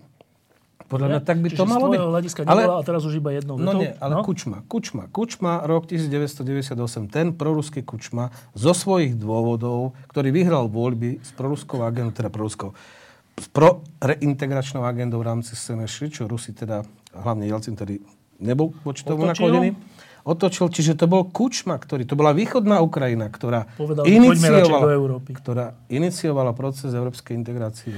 Dobre, Či, čím odpovedáš na otázku, že, že nakoľko bol, bol v vozovkách nátlak Európskej únie, aby Ukrajina bola jej súčasťou reálny. Ty hovoríš, že je to úplne naopak. Je to vždy o partnerstve. Ako tá krajina alebo chce, alebo nechce, ako, ako to môžeš prinútiť nejakú krajinu. Nemôžeš. Môžeš robiť ponuku. EU robí ponuku. Chcete byť s nami v klube? Tu sú naše pravidlá. Harmonizujte legislatívu, zmente inštitúcie a samozrejme, keď už ide o podnikateľské prostredie, tak sa to týka fungovania súdnictva, vlastne celé tie agendy, verejné obstarávanie, čiže to má dosah potom aj na tie Korupciu, kliky. Čiže ono skutočne to pomáha. No a tých študenti na tom Majdane, oni vyšli do ulic, lebo vtedy, keď pochopili, keď Janukovič vo Vilniuse v novembri 13 povedal, že on to nepodpíše. Tú EU? Tú EU, ako tú asečnú dohodu, tak proste oni ako by stratili tú poslednú nádej, že predsa len tá krajina sa bude môcť začať nejak normálnym spôsobom vyvíjať, že už všetko, už, že proste jednoducho koniec. No a ešte jedna vec, ktorá je tu veľmi populárna a málo vysvetlená. Teraz, včera som čítal eh, jeden status jedného slovenského politika, to je silné slovo politika, ale dobre, jedného človeka, ktorý je v parlamente, ktorý na na to, že na Ukrajine bol zavraždený, teda na Dombase, alebo kde bol zavraždený jeden človek, ktorý sa nazýva prezývkou, že Motorola, tak to je hrozné, ktorý je ale pôvodne z Ruska, nejaký dobrovoľník, ktorý tam robil v tej vojne niečo. Tak tento náš politik, nechcem o tomto hovoriť, ale tento náš politik napísal v tom statuse, že tak to je už hrozné, to už preháňajú títo fašisti a teraz si ich všetci nájdú a tak fašisti, tí ukrajinskí. Preto hovorím, že aj, aj inak seriózni ľudia e, občas hovoria, že no ale ten režim, režim e, na Ukrajine, v Kieve, nie v Don, na Donbase, ale v Kieve, že to má niečo spoločné s fašizmom. Tak Moskva to hovorí úplne v každý deň v správach, že fašisti, my musíme brániť svet pred tými Už fašistami. to nie je také intenzívne. No, ale bolo, chcem nie? sa opýtať, Andrej, ty si veľmi citlivý na takéto veci predpokladám, že keď si chodil po tej Ukrajine, tak by si tam takéto zažil v masovom meradle, ak sa to hovorí, že celá Ukrajina je v rukách fašistov. Tak, e, najprv, či si to zažil a po druhé, ak nie, kde sa to podľa teba berie, tieto označovania? No, e, keď som bol na Donbase z ukrajinskej strany, tak som sa dostal vďaka mojim známym novinárom a dobrovoľníkom, aktivistom aj na základne práporov ktoré tam sú dobrovoľnícke prápory, ktoré potom boli v Národnej garde vlastne až na prápor pravého sektoru zlučené. E, to je prápor Azov a prápor pravý sektor. Často sa za taký symbol tých ukrajinských fašistov vydáva práve ten pravý sektor, pričom chcem upriamiť svoju pozornosť na prápor Azov, lebo ja ťa asi prekvapím, skutočne som sa zaoberal tým, že čo znamená tá symbolika. Oni majú takéto vlčie rúno, ten azov, také tie proste drápy a e, videl som podľa mňa vierohodné dokumenty, ktoré uvádzajú, že je to symbolika, ktorá je nacistická. Hej? To sa nedá nejako poprieť a nemá si zmysel hovoriť, že nič také nie je. Z očí do očí som sa s tými ľuďmi, lebo boli sme pri dedine Širokino. Širokino je úplne emblematická dedina nedaleko Mariupola. Ako som spomínal, Mariupol je veľké polmiliónové mesto, ktoré keby tí separatisti dobili, tak majú otvorenú cestu juhom Ukrajiny až na Krym, čo je nejakých 200 kilometrov. Hypoteticky, pochopiteľne. A to Širokino bola dedina, ktorá pred vojnou mala e, približne 3000 obyvateľov boli tam aj dovolenkové, lebo to bolo pri mori, nejaké e, proste penzióny, hotely. V čase, kedy som bol ja a to Širokino bránil práve ten prápor Azov pred tými separatistami, oni hovoria separi a tí zase hovoria opolčenci, k tomu sa môžeme dostať na tých druhých, tak tam bol jeden jediný človek. Z 3000 ľudí tam ostal jeden jediný starý ujko. Z jednej strany tú dedinu obsadili tí separatisti a z druhej strany ten Azov. A som sa s tými ľuďmi rozprával z Azovu, že ako je to s tými vašimi fašistickými, tak samozrejme, oni to popierali, že to nie je, ale je to. Hej? Ale no, to je jedna vec. Ale e, určite by som netvrdil, že tie sily, ktoré bráni, lebo v čase, keď ešte regulárna ukrajinská armáda nemala tie sily a kapacity, tak tieto dobrovoľnícke prápory spravili tú obrovskú prácu, že tam tie územia, tie línie ubránili. A samozrejme, že v tých ľuďoch je silná vlastenecká, proukrajinská. To boli často ľudia naverbovaní z tej západnej Ukrajiny. Z Lvova, z týchto miest, e, z iných, ktorí prišli brániť Ukrajinu. A ja by som veľmi dbal o to, aby sa vlastne rozlišovalo medzi ukrajinskými vlastencami a fašistami. To sa môžeme dostať do diskusie, že keď majú fotku Stepana Banderu v kancelárii, čo mali a UPA, že čo je fašistické, čo nie je fašistické, asi by to bol námed na úplne samostatnú diskusiu.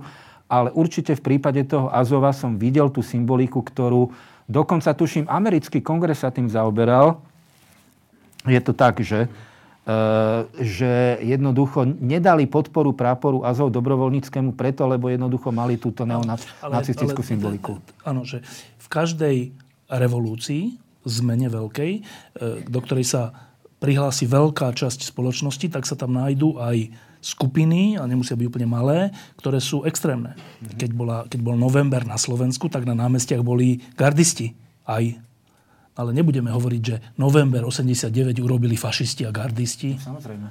No a to sa pýtam, že Majdan a ten režim je označovaný, že to sú vlastne fašistické veci. Najmä z Ruska, ale nie len poznáme aj našich ľudí, ktorí si to myslia. Kde sa to berie? A ja si myslím, že sa to berie v tej idei veľké, zdroj veľkej hrdosti e, Rusov, víťazstvo nad fašizmom.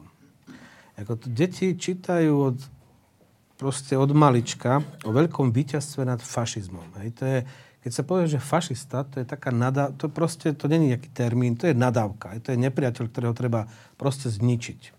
Ak Rusovi alebo soviec, sovietskému človeku povie, že fašista. O niekom? To je najhoršie, čo môžeš povedať, pretože to znamená, že to je úplne akože stvúra, to je tá nemecká fašistická stvúra, a o tom sú filmy, o tom sú romány, o tom je poézia, pesničky, tradícia, časť, veľká časť kultúry. Ale to chcem znovu zopakovať že to, čo sme svedkami teraz, je, že Rusi si snažia sa zmonopolizovať to víťazstvo, lebo ako v druhej svetovej vojne vyhrala Červená armáda, kde boli proste ľudia zo všetkých tých 15 sovietských republik, najviac obetí mali Ukrajinci. Ako z hľadiska teda tuším, že cez 20, akože pomene teda skoro 8 miliónov, takmer polovica to boli Ukrajinci reálne, teda z oblasti Ukrajiny, Bielorusi 6 miliónov hej, a podobne. Čiže ono je to spoločné víťazstvo. Hej. Ale teraz to, ide, to sa nedá, to, čo sme svedkami teraz, je snaha to preklopiť, ako že to bolo ruské víťazstvo. A že to bolo víťazstvo Sovietskeho zväzu. Hej. A tuto vidím, Čiže podľa mňa preto ten fašizmus, lebo som si všimol, že ešte v roku 2007-2008, keď som si spätne potom už sledoval, akože kedy začala tá propaganda, ako, bol, zač- ako, ako, ako ju začali skladať, čo boli tie kľúčové veci, tak to je rok 2007-2008.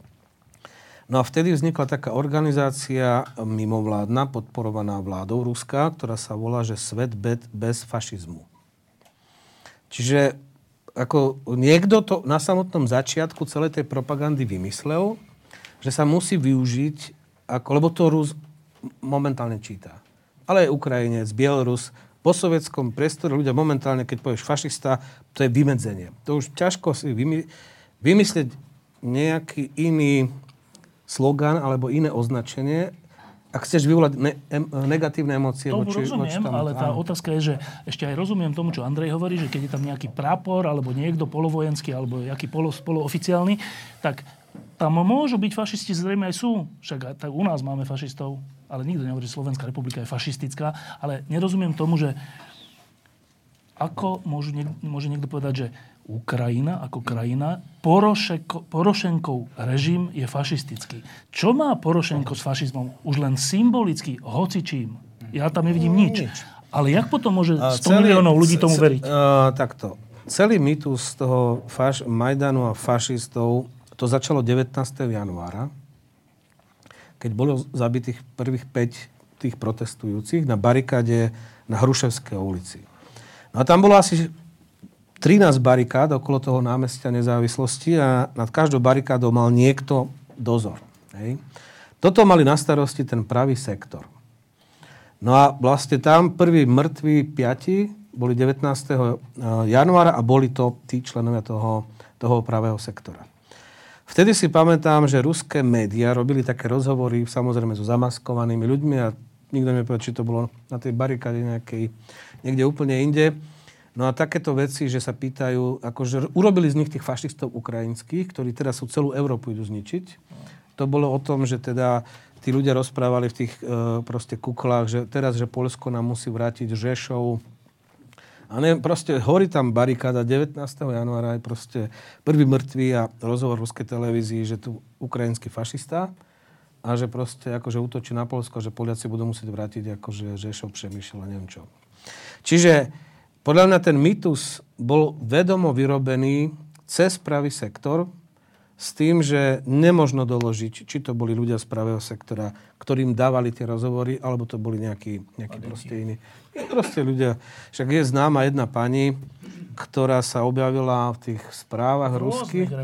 Na Kryme volila, potom no, v Donecku bojovala. No proste tá istá herečka, herečka zamestnaná ako, ako herečka v divadle nejakom provinciálnom. To bola reálna herečka. Reálna herečka, hej. Jo, tak akože bola rôznych situácií. Čiže ja by som to nerozoberal, lebo podľa mňa je to očividná vec v tom zmysle, že áno, sme svetkami informačnej vojny, áno, máme tu silno vyskladaný narratív, účinný narratív, účinný pre, domáce, pre domácu potrebu, hlavne v Rusku, ktorý cementuje ten režim, proste stabilizuje ho a ukazuje sa, že proste nachádza nejakú odozvu aj inde. Andrej? Ja by som chcel k tomu povedať, že spýtam sa vás obidvoch, že E, čo si myslíte, kde na tých cestách v priestore bývalého Sovietskeho zväzu som videl pred sebou reálne obrovskú demonstráciu, ktorú chránili policajti, nie že ich vytla- chránili ich policajti vo veľkom meste, kde stovky ľudí hajlovali. Hajlovali, čo je jasný fašistický pozdrav. Tušíte, kde to bolo? V Moskve. V Moskve. No, Nie na Ukrajine, v Moskve ak sa nemýlim, bol to rok 2010, keď boli vtedy e, na Blatnom námestí, 11. 2011 na Blatnom námestí tie občianské nepokoje? nepokoje. Ja som tam bol vtedy týždeň na reportáži v Moskve. To bola demonstrácia proti Kaukazanom, teda proti ľuďom z oblasti Kaukazu. Samozrejme nehovoríme o južnom Kaukaze, ako je Gru, e, Gruzinsko, Arménsko, ale Severný Kaukaz, Čečensko? Čečensko a tak ďalej. Tieto krajiny Ingušsko, ktorých žije v Moskve odhadom, myslím, že vyše milióna týchto Kaukazanov. Len Gruzinov bolo skoro no, no. A ktorí tam e, proste vyvolávajú silné averzie Rusov. A to boli ľudia, ktorí mali jasné fašistické pozdravy, hesla, transparenty. A to bolo v Moskve, hej? Takže a, ano? ak by chceli zase Ukrajinci poukázať v duchu oko za oko, zub za zub, tak by mohli jasne poukázať No, ale ja si myslím, že Ukrajinci by v tomto prípade mali viac pravdy, hmm. lebo čo je charakteristickou črtou, alebo čo sú charakteristiky fašistického režimu? Nie vojnového, ale fašistického. Nemusí to byť rovno vo vojne. Nie. Čo sú to? Jednota, jeden vodca, korporativistický štát, dôraz na to, že všetci musíme držať spolu. Putinová strana sa volá Jednotné Rusko. On je vodca. No, tak kto je viac v úvodzovkách fašistický režim?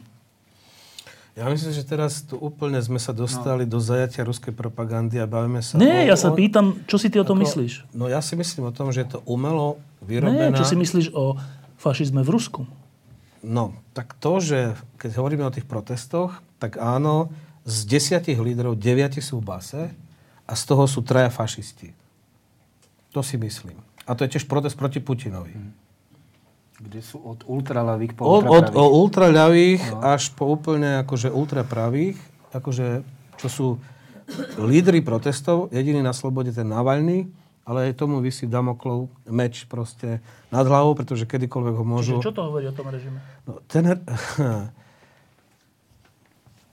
Čo to hovorí o tom režime? No tak, že je to riadená demokracia, ako oni sami seba identifikujú suverénna demokracia. To znamená, že keď ľud podporuje vodcu, ľud sa vie stotožniť s vodcom, to je legitimita mocenská pre toho vodcu, aby robil politiku, ktorú robí. Hej, o tom to je tá hra v Rusku. To, že v Rusku sa drží stále podpora Putina, sme sa trošku už bavili. Stále porovnávajú 90. roky s tým reálnemu pokroku, čo za Putina zažili. A druhá vec je zároveň pada dôvera voči vláde, voči proste církvi, voči všetkým kľúčovým. Čiže Rusi prestávajú dôverovať vlastnému štátu a začínajú stále viac teda dôverovať tomu vodcovi. Hej, ono, keby sa stal... Všetko je zosobnené s ním. Všetko. Vlastne ich akákoľvek nádej teraz, že sa niečo zmení, oni mu stále veria, že proste on bude schopný ako tie pomery zlepšiť. Dobre, čiže toľko k tomu, kde sa to viac podobá na fašizmus. A teraz, ehm, k tej domácej úlohe, aby to zase nebolo, že zlí Rusi, zlý Putin a dobrí Ukrajinci. Tak, e, zase rozprával som sa s viacerými ľuďmi, ktorí nejakým spôsobom vnímajú stav najmä ukrajinskej ekonomiky, dôchodkového systému, zdravotníctva a všetkého, služieb, však máme tam aj dvoch poradcov, Mikloša aj Zurindus, myslím, že v poradcovských tímoch nejakých. Um, a viacerí títo ľudia hovoria, že to je hrozné, čo sa stalo Ukrajincom zo strany Ruska na jednej strane. A v tomto im treba úplne pomôcť, lebo oni sú v tom tí postihnutí, tí, tí napadnutí. Ale na druhej strane, čo sa týka nejakej domácej úlohy, že čo by mali robiť, a to je od, od boja s korupciou, po zrušenie oligarchického systému, ktorý my tu dobre poznáme, až po ekonomické reformy, že sa tam podarilo možno 10% z toho, čo mali. Tak e, teraz tá kritická časť, čo sa týka Ukrajiny. E, oni sú tiež takíto babráci? A kritická časť, dostanem sa ku kritike, ale chcel by som povedať pár vecí, ktoré sa podarili. A to tiež my tu absolútne ignorujeme a e, nevážime si svojím spôsobom to, čo sa im podarilo. Lebo niektoré veci sa im reálne akože podarili, tá krajina je niekde už úplne inde. V prvom rade samotná armáda. Je to neskutočné, čo sa podarilo vlastne ďaka dobrovoľníkom, lebo 70 tisíc, to jadro tej armády, to je 70 tisíc dobrovoľníkov, ktorí proste išli bojovať do toho Donbasu, toho, aby mali nejaký, niektorí mali. Tam samozrejme kľúčovú úlohu zohrali veteráni z Afganistanu, pretože tí boli aj na Majdanoch, tí e, vlastne aj strážili tie Majdany a to boli skúsení vojaci. Na Majdane boli štyria generáli, e, plno vysoko postavených dôstojníkov a oni sa stále rotovali, že 3000 ľudí ich bolo v Kieve na Majdane a organizovali obranu proti policii. Hej. Čiže to nie tak, že študenti holými rukami akože porazili ako Janu, policiu. Nie, tam boli veľmi skúsení ľudia. Čiže samozrejme tí veteráni, ktorí si prešli cez tú vojnu v Afganistane. No, ale 18 dobrovoľných práporov, z toho dva sú stále také otázne. To je ten pravý sektor Azov, ktorí koordinujú svoju činnosť s velením, ale jednoducho nie sú bezprostredne podriadení. Hej? No ale tých 18 vlastne práporov už sa stali súčasťou vlastne... Ukrajinci reálne majú momentálne tretiu najväčšiu armádu v Európe. Najväčšiu majú Rusi, ten počet vlastne ľudí v zbraní Rusk sa odhaduje do 1 milióna 900 tisíc. Turci pol milióna, Ukrajinci 250. 250 tisíc a to je armáda, ktorá teda samozrejme má nejaké skúsenosti. Oni si tanky vedia vyrábať, rakety si vedia vyrábať, a podobne. Čiže Ukrajina má reálne armádu a to vlastne, keď sa začal Slaviansk v apríli 2014, oni zistili, že sú schopní z celej armády, ktorá mala skoro 100 tisíc, poslať 6 tisíc bojaschopných. A to je všetko. A to je všetko. To bolo 6 tisíc vlastne bojaschopných, no že tých tam bolo už 20 tisíc. Čiže kebyže nebolo, nebola tá vlna tej mobilizácie a dnes je to vlastne tretia najväčšia armáda, Môžeme sa na to pozerať tak alebo onak, ale reálne je to obrovská zmena a Ukrajina má reálne funkčnú armádu. To je jedno, čo sa podarilo. A to bolo také prvé, lebo samozrejme, že do armády išlo teda strašne veľa peňazí, na úkor proste iných. Jednoducho vojna si vyžiadala ako svoje obete aj z hľadiska, z hľadiska financí. To je prvá vec. Druhá vec, ktorá sa podarila, ktorú my tu tak nevnímame a nevážime si, je stabilizácia tej makrofinančnej situácie a vyriešenie toho problému Janukovičovo tých 30 miliard. Je pravda, že pôžička kľúčová z Medzinárodného fondu 17 miliard plus niektoré krajiny sa ešte poskladali, že im dali, ako som aj spomínal, Európsku úniu. Čiže vlastne, ale to je na 4 roky, čiže vlastne majú čas na to, aby to zaplatali. Veľmi prísna fiskálna politika. 60 bank. V Ukrajine bolo ešte v roku 2013 skoro cez 150 bank, 60 išlo dolu, pretože proste to boli banky, ktoré jednoducho neboli schopné reálne fungovať na trhu. Čiže čistí sa trh, to je prvá cesta k tomu, aby sa znižovala úroková sázba. Tá je veľmi dôležitá preto, aby sa naštartovala ekonomika. Keď si spomenete, my sme mali na konci Mečarovho obdobia tiež úroky na 25, 27, to je presne na tej Ukrajine. Ale prvá vec, ktorá sa podarila, keď sa ozdravil bankový sektor, potom sa tie banky samozrejme akože privatizovali, to boli väčšinou štátne banky u nás. Vtedy, hej, tiež vlastne tá vláda Mečarova vyrobila sekeru 130 miliard slovenských korún, záručnú banku sme vytvorili a splácame, splácame ten dlh proste vlastne stále. Ale úroky nám klesli dole, 7-8%. A samozrejme je to iné, keď si malý podnikateľ môže zobrať úver z banky za 7% ako za 27%. Hej. Čiže toto sa začína meniť ako ozdravuje sa ten finančný sektor to je, a urobili za tie dva roky, čo sa dalo, lebo u nás tiež to nebolo z roka na rok. Hej. Čiže veľmi dobrá, e, dalo by sa povedať, ministerstvo financí, tá Jaresko, ktorá vlastne bola v tej prvej Jaceňukovej vláde, urobila výbornú robotu. Potom, čo sa týka Centrálnej banky Ukrajiny, takisto veľmi reštriktívna, tvrdá, nepríjemná, nepopulárna, ale Jednoducho tá krajina sa začala proste stabilizovať a ozdravovať a má nakročené k tomu, keď pôjdu dolu úrokové sadzby, aby sa proste rozprúdili tie peniaze, lebo peniaze sú krv ekonomiky. A keď sú drahé, tak to stojí a keď sú lacné, tak bežia. No, potom veľmi dôležitá vec, napríklad oni ako prvý po sovietskom priestore zavedli systému Prozoro. To je po ukrajinsky, je to transparentne, ako je Prozoro, prezračne doslova. To je vlastne systém, všetky verejné obstarávania sa teraz dejú elektronicky, ako my máme, tuším sa to volá nejaký trh, alebo neviem presne. Elektronický trh, no? Elektronický trh, čiže vlastne to je, to je niečo nevydané, pretože vlastne Ukrajina je prvá krajina postsovietská, ktorá toto zaviedla, zaviedli to vlastne minulý rok a funguje to. To znamená, že to aj eliminuje tú korupciu. Hlavne hovoria, že teda zatiaľ iba na tých nižších úrovniach tej, tej správy a tak, ale proste je to, je to niečo, je to veľký krok. Uh, regulácia, uh, deregulácia cien. Veľmi tvrdý zásah. Ja neviem, čo by sme robili my, ak by, nám, ak by sa nám za rok zmeni, vyrastli ceny na dodávky tepla, teplej vody o 300%. Možno by bola revolúcia? Neviem. Reálne na Ukrajine tie ceny vyrastli o 300%. Teraz sú vlastne už uh, tie vstupy, to znamená, že štát už to nemusí dotovať, tie firmy vlastne môžu už viac menej zdravo fungovať a ľudia samozrejme to nutí šetriť. Hej. Samozrejme, že je to problém, je to ťažké, hlavne preto, že priemerný plat na Ukrajine je teraz nejakých 150 eur, zhruba tak. Čiže vlastne aj tie dôchodky sú samozrejme veľmi nízke, čiže skutočne spustil sa program dotácií, aby sa dofinanc štát pomáha tým, ktorí... Ale, ale už to zaviedli. Už to zaviedli, cesty naspäť nie. A tam sa samozrejme... Čiže tá krajina sa v niektorých... Ves, e, začala sa decentralizácia, administratívna reforma. Nie je dokončená, pretože stále ešte nedohodli delenie kompetencií medzi čo bude riešiť štát, aká nemocnica, aká cesta, škola a to, čo bude región, čo bude obec. Robia to podľa mod- mo- polského modelu, čiže vlastne zlúčujú malé obce do takých gmín, čiže po, po niekoľko väčších proste obcí. Čiže o 40% sa zvýšili obecné rozpočty, že vlastne vláda decentralizovala fiskálne tak, že proste previedla reálne tie rozpočty obcí sú, sa zvýšili o 40%. Čiže sú veci, ktoré sú reálne sa menia a tá krajina sa proste posúva.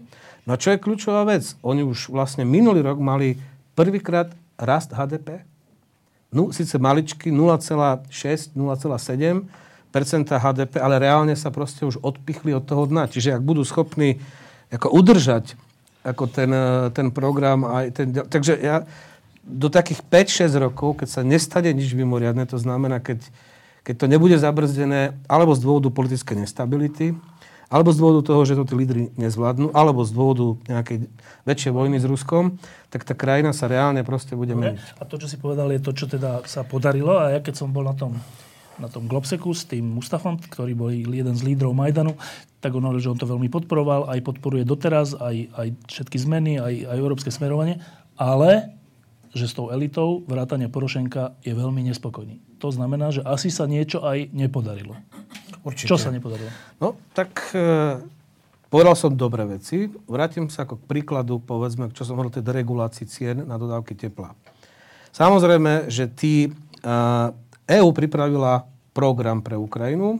Oni majú schválený balík peňazí na implementovanie asociačnej dohody s Európskou úniou, čiže keď budú robiť, budú príjmať, harmonizovať s legislatívou, tak jednoducho sa budú uvoľňovať peniaze. Hej. Povedzme zateplovanie budov, výmena verejného osvetlenia, prechod na, cen, e, teda na alternatívne paliva, biomasu a podobne. A podobne hej.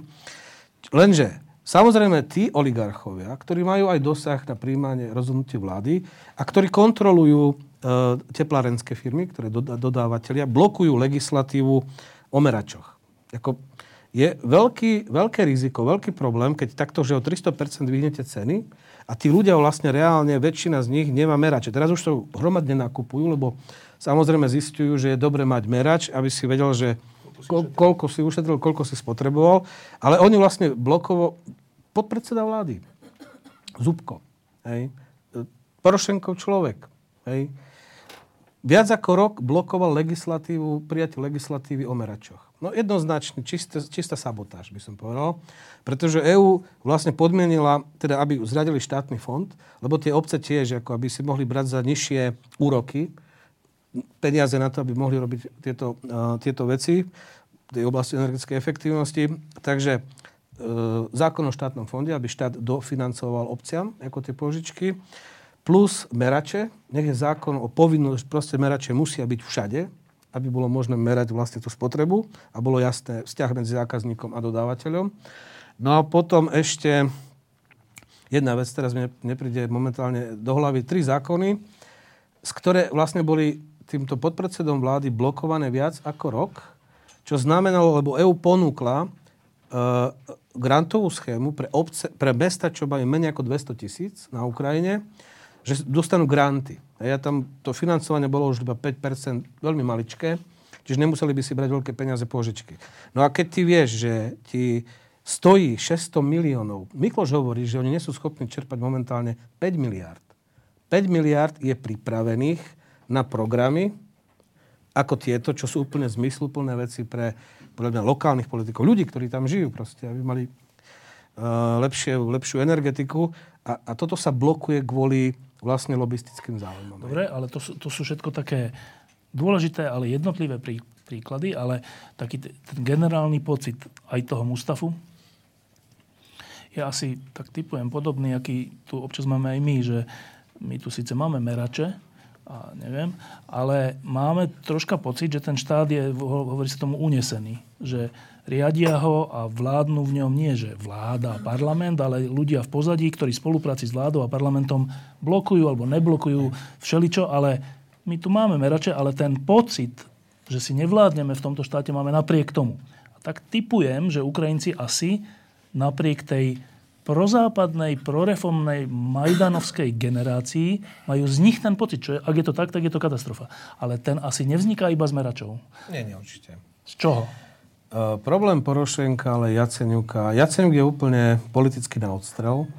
Vlastne jeho strana teraz má podporu 1%, ale bol to on, ktorý začal tie naj, najhoršie, najťažšie veci za ten vlastne prvý rok, no a zaplatil za to politicky také príbehy poznáme, ale je dobré, že sa nájdú politici, ktorí to urobia a potom tí ďalší budú hovoriť tak fajn, že sme to urobili, lebo ono samo sa veci nevyriešia. Problém je iný. Problém je v tom, že súčasná vláda, ako sa hovorí, ak by sme hovorili, že mali sme vládu, ktorá vysela na uh, gatiach. Ďure, šnúrke. Šnúr, šnúrke Ďurajových gati. Áno, tak to HZD hovorili, tak by som to dal zabudnutie. tak teraz vlastne tomu, že sme v je, je podobná, podobná situácia aj v Ukrajine, pretože Hrojsmanová vláda reálne nemá väčšinu. Formálne ju má, teraz predseda vlády, to vlastne, ktorý vymenil Jaceňuka, Čiže on nemá, on má formálnu väčšinu, má tam na zozname, lebo majú takú osobitný zákon, má tam 230 poslancov, ale keď treba reálne hlasovať o reálnych veciach, tak naberie 200-202. No, čiže vlastne vnútri tej koalície Jaceňuk a Porošenko je proste blokujúca skupina, ktorá jednoducho nemá záujem, alebo proste si rieši svoje veci. Svoj biznis. Svoj biznis.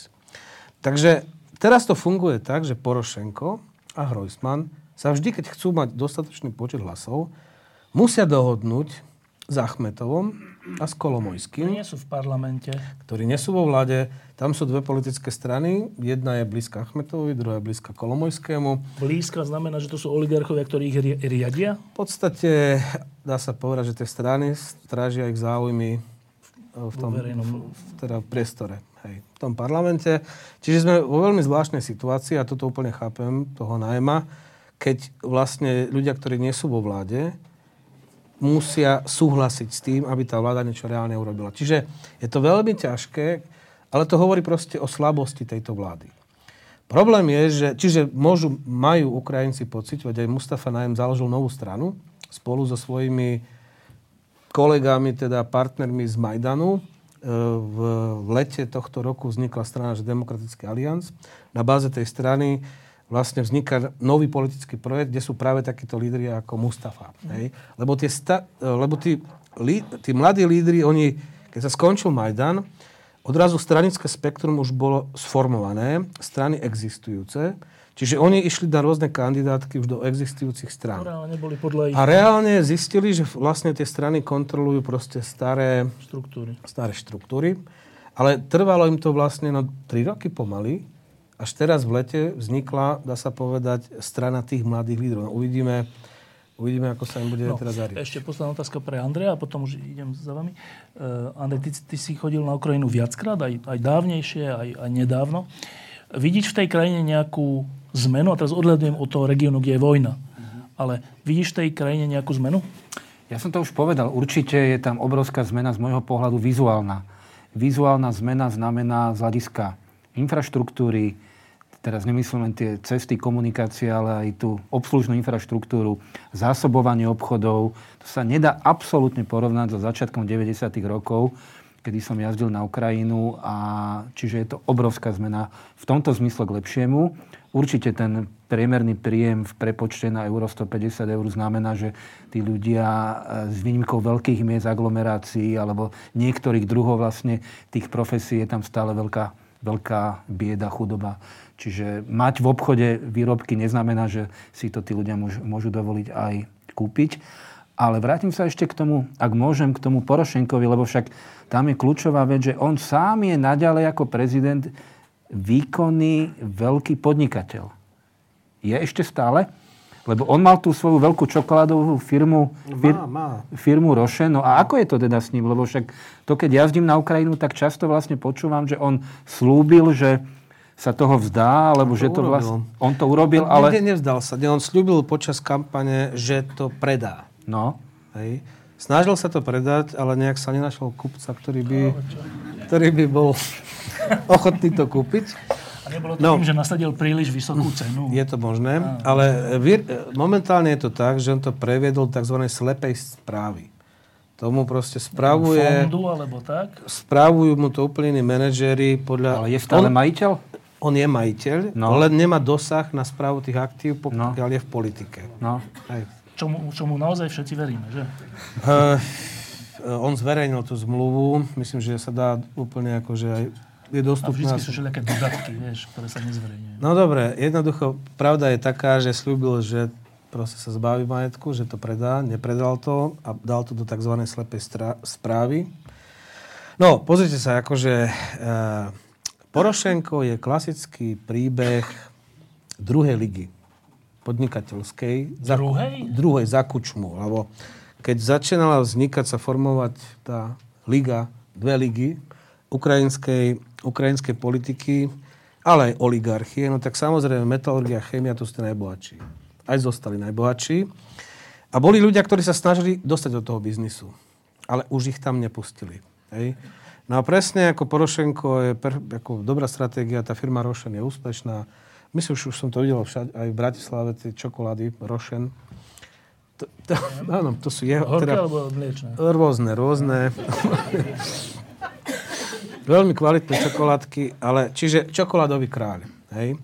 No ale ľudia, ktorí prišli z nejakých iných biznisov a chceli sa dostať do veľkého biznisu, nemohli. už nemohli. A tak začala opozícia voči Kučmovi. Naša Ukrajina čo bola kedysi hlavná strana, ktorú viedol Viktor Juščenko, ktorý bol bývalý generálny guber, e, šéf centrálnej banky, ktorého odložili, Porošenko, ktorého nepustili. A tam to bol konglomerát desiatich strán, nespokojných ľudí, ktorí mali proste nejaké podnikateľské predstavy, politické predstavy, ale už Kučmov režim, lebo to boli tri klany. Dnepropetrovský a Donetsk potom. Hej. Čiže vlastne tie tri klany už ich nepustili a takto vlastne vznikol základ pre, ten, pre pomarančovú revolúciu politicky. Áno. Ešte Andrej k tomu, že e, keď som hovoril, myslím, s Martinom Lendelom, ktorý bol v tej prvej revolúcii tam nejakým poradcom alebo tak, tých reformných síl, tak on mi hovoril už vtedy, že Kiev je západnejšie mesto ako Bratislava. A to bolo ale ešte teda pred tou vojnou, to bolo dávno. E, kedy si bol naposledy v Kieve? No, uh, keď som išiel cez Kiev, to bola tá kratšia časť cesty, potom som šiel na ten Donbass a na Krym. Tak ako som spomínal, na Kryme som bol vo februári 2014 a na Donbase som bol v Lani v máji. Dobre, tak. Tak. Je, je to stále tak? Áno, určite, nepochybne. A nielen Kiev, ja som spomínal ako ten... E, Počkaj teraz váš slova, že západnejšie ako Bratislava? A Banská Áno. Bystrica? Áno, áno. A dokonca východnejšie, ako už bolo povedané, ja to zopakujem aj za seba, spomínaný Dnepropetrovský je z hľadiska výzoru mesta západnejšie mesto, ako je Bratislava. Áno, to Tam myslím. sú veľké peniaze, proste väčšie. Je to cítiť tam obrovské, obrovské zdroje. Ale my sme mali, ak môžem, Štefan, No. tak táto téma tejto diskusie bola trošku, že ako je to s tým členstvom v NATO a Ukrajinou. Tak ja len by som chcel spomenúť, že eh, ak by sme sa k tejto téme ešte mali krátko dostať, tak ja sa vrátim do roku 2008. 8.8.2008, skoro až taká numerologická symbolika. Spomínate si dobre začiatok olympijských hier v Pekingu a iná krajina bývalého Sovietskeho zväzu, Gruzínsko. Vojna, teraz nebudem rozoberať, či viac spravil... Začala, tak? Dobre? No Sákašvili hlúposti alebo Rusi. Každopádne boli pripravení Rusi cez ten tunel, cez Kaukaz, Rockský tunel a tak ďalej, Južné Osecko. Veľmi to zostručním, čo mohla byť veľmi silná vlastne motivácia. Predtým bola v Bukurešti, ak sa nemýlim, bola, bol nejaký summit, Summit? NATO, ktorý hovoril, že Gruzincom nedajú vlastne pozvánku, čo mohlo znamenať, a vyložil si to správne Putin, že To je naše. e, je to naše územie.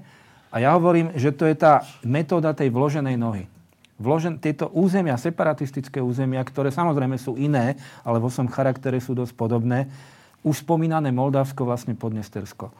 S územím, kde má vlastne ruskú armádu a tých ruských vojakov, neviem si osobne veľmi predstaviť, za akých okolností by sa tie krajiny, aj Ukrajina, ktorá má na svojom území vlastne ruských vojakov, ako by sa stala, to je otázka, neviem, ako máte na to vy, Saša, odpoveď, členskou krajinou NATO, keď celý svet uznáva Krym ako súčasť Ukrajiny, stále, nie?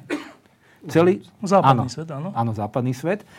Východné územia tiež, samozrejme však žiadna Donetská ľudová republika. Keď som bol minule v Ostrave na otvorení konzulátu Donetskej ľudovej republiky, tak tam bola taká bizarnosť, že tá pani Nela Lisková, ktorá sa deklarovala ako a teraz minister zahraničia Český Zaorálek chce vlastne zrušiť, to je občanské združenie, že to nie je samozrejme žiadna konzulka, tak mala v tej kancelárii na, stene, na tej stene dve mapy.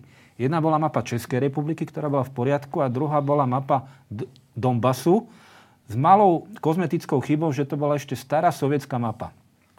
Ja jej hovorím, že ale to nie je vaša Donetská ľudová republika, lebo samozrejme ani Mariupol, ani Kramatorsk nespada pod to DNR. No. Ona, jej, to sme si neuvedomili, to sme mali nejaké staré mapy. Takže ani mapu nemajú tieto štáty. Čiže ešte raz, s ruskými a separatistickými vojakmi na svojom území podľa mňa teda nie je ani možné, aby Ukrajina, aj keby chcela politicky, začala nejaký proces teda rokovaní o členstve v NATO. Alebo je to možné? No, toto je, nie, nie je na to jednoduchá odpoveď. To je o tom, že aké NATO chceme mať. A či to Ukrajina potrebuje reálne. Hej. Ak chceme mať NATO ako skutočne taký klub, kde budú platiť nejaké pravidlá, a bude to garancia a zároveň teda, teda bezpečnostná garancia pre členov ako tohto klubu, tak samozrejme logická je vec tá, ktorá tu platila, stále platí, že proste krajina, ktorá vstupuje do klubu, by mala mať vysporiadané vzťahy so susedmi.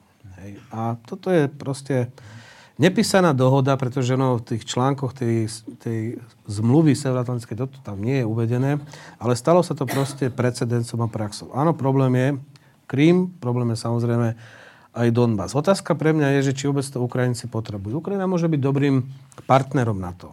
Hej. Ako na to, nemyslím si, že by členstvo Ukrajiny v NATO pomohlo momentálne NATO samému. Tak to by som povedal, pretože jednoducho uh, nebol by to ani tak problém de facto Ukrajiny, ako bol by to problém samotného NATO. Hej. A ja by som nechcel, aby my sme prišli o tento klub, ktorý je určitým symbolom, ale nielen, aj, nielen symbolom, ale je, a bol doteraz vždy reálnym nástrojom a je reálnym nástrojom. Čiže je otázne, či máme meniť pravidla tohto klubu. Ja by som bol proti teda. Pretože je oveľa viac hore, akože, lebo za prvé, Ukrajinci ukázali, že sa vedia brániť. Majú tretiu najväčšiu armádu v Európe momentálne. Ukrajincom sa dá pomôcť. Hej. Môžu nás oni už možno učiť nejakých veciach, ktoré sa týkajú ako vojenstva, hybridných vojen a neviem čo všetkého, všetkého iného. Čiže dôležité, dôležitý je mier v podstate. A samozrejme spravodlivosť. Hej. Ukrajina vyhra Krím, vyhra Donbass, ale to je vlastne zápas o Rusko, pretože ak bude Ukrajina úspešná. Ukrajina vyhrá Krím, si povedal? Áno, ale hovorím, vyhrá to len tak, že proste to bude úspešná krajina, kde jednoducho budú platiť zákony, bude rásť HDP, budú rásť priemerné platy, bude to proste krajina, kde prídu investície, kde, ktorá sa proste zmení a bude atraktívna pre, pre tých ľudí, ktorí zostanú proste za tou, za tou, za tou lajnou. No a Putin bohužiaľ nemá alternatívu pre Rusko ako modernizačnú alternatívu pre Rusko. No ale ten silný protiargument, a už fakt musím potom dať priestor ľuďom, že silný protiargument je tento, že e, keď si všimneme, kam všade Rusi zasiahli, a Andrej v tých krajinách postupne aj bol, aj v tom Gruzínsku, aj Podnesiarsku, aj na Kríme, aj všelíde, to sú krajiny, ktoré nie z hodou okolností neboli členmi NATO.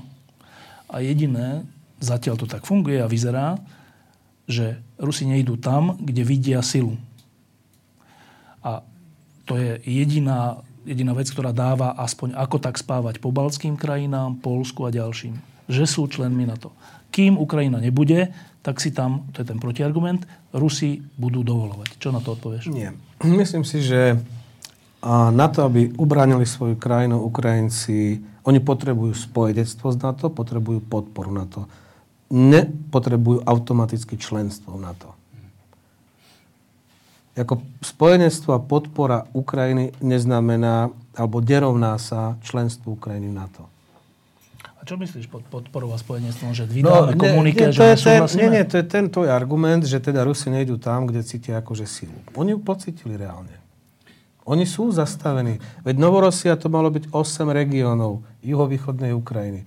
Sú to jedna tretina dvoch regiónov. Hej, to je plán, ktorý bol akože veľký a keď pozrieme na tú realitu, tak to je nebe a, nebe a dudy. Čiže oni sú zastavení. Oni vedia, že začať vojnu s Ukrajinou, tak jednoducho to bude veľmi ťažká záležitosť. Andrej? Ja, ja chcem k tomu ešte jednu vec povedať, že uh, Ukrajina, keď vznikla po tom rozpade Sovjetského zväzu, tak veľmi zjednodušene, keď to poviem, tak výmenou za to, že sa vzdala ako jadrová mocnosť jadrových zbraní, bola dohoda, tam má názov Budapešťanská... Budapešťanské memorandum. Budapešťanské memorandum o tom, že mo, aj západné mocnosti, ale aj Rusko garantujú hranice. hranice Ukrajiny. A to, čo sa stalo na Kryme, to chcem vlastne zdôrazniť. To nie je len to, že využil vlastne Putin, možno improvizoval, spravil nejakú blbosť a ja neviem, ale Rusko, ktoré malo garantovať hranice Ukrajiny, tak je tou krajinou, ktorá... Ja to vysvetlím, aby to, lebo to málo ľudia chápu. Akože... Čiže za pol hodinu sa dostaneme? Nie, nie, nie, nie, rýchlo.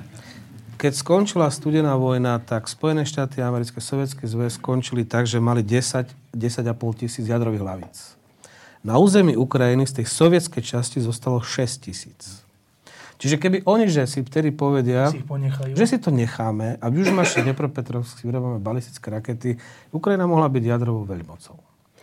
Američania Rusi dva roky tlačili Kravčuka, že teda v roku 92 ho prinútili podpísať, doslova dokopali do toho a výmenou bolo to Budapešťanské memorandum. Teraz na Ukrajine niektorí hovoria, že potrebujeme mať zase svoju vlastnú jadrovú bombu. Aby nám dali pokoj. Keďže už nemáme hranice.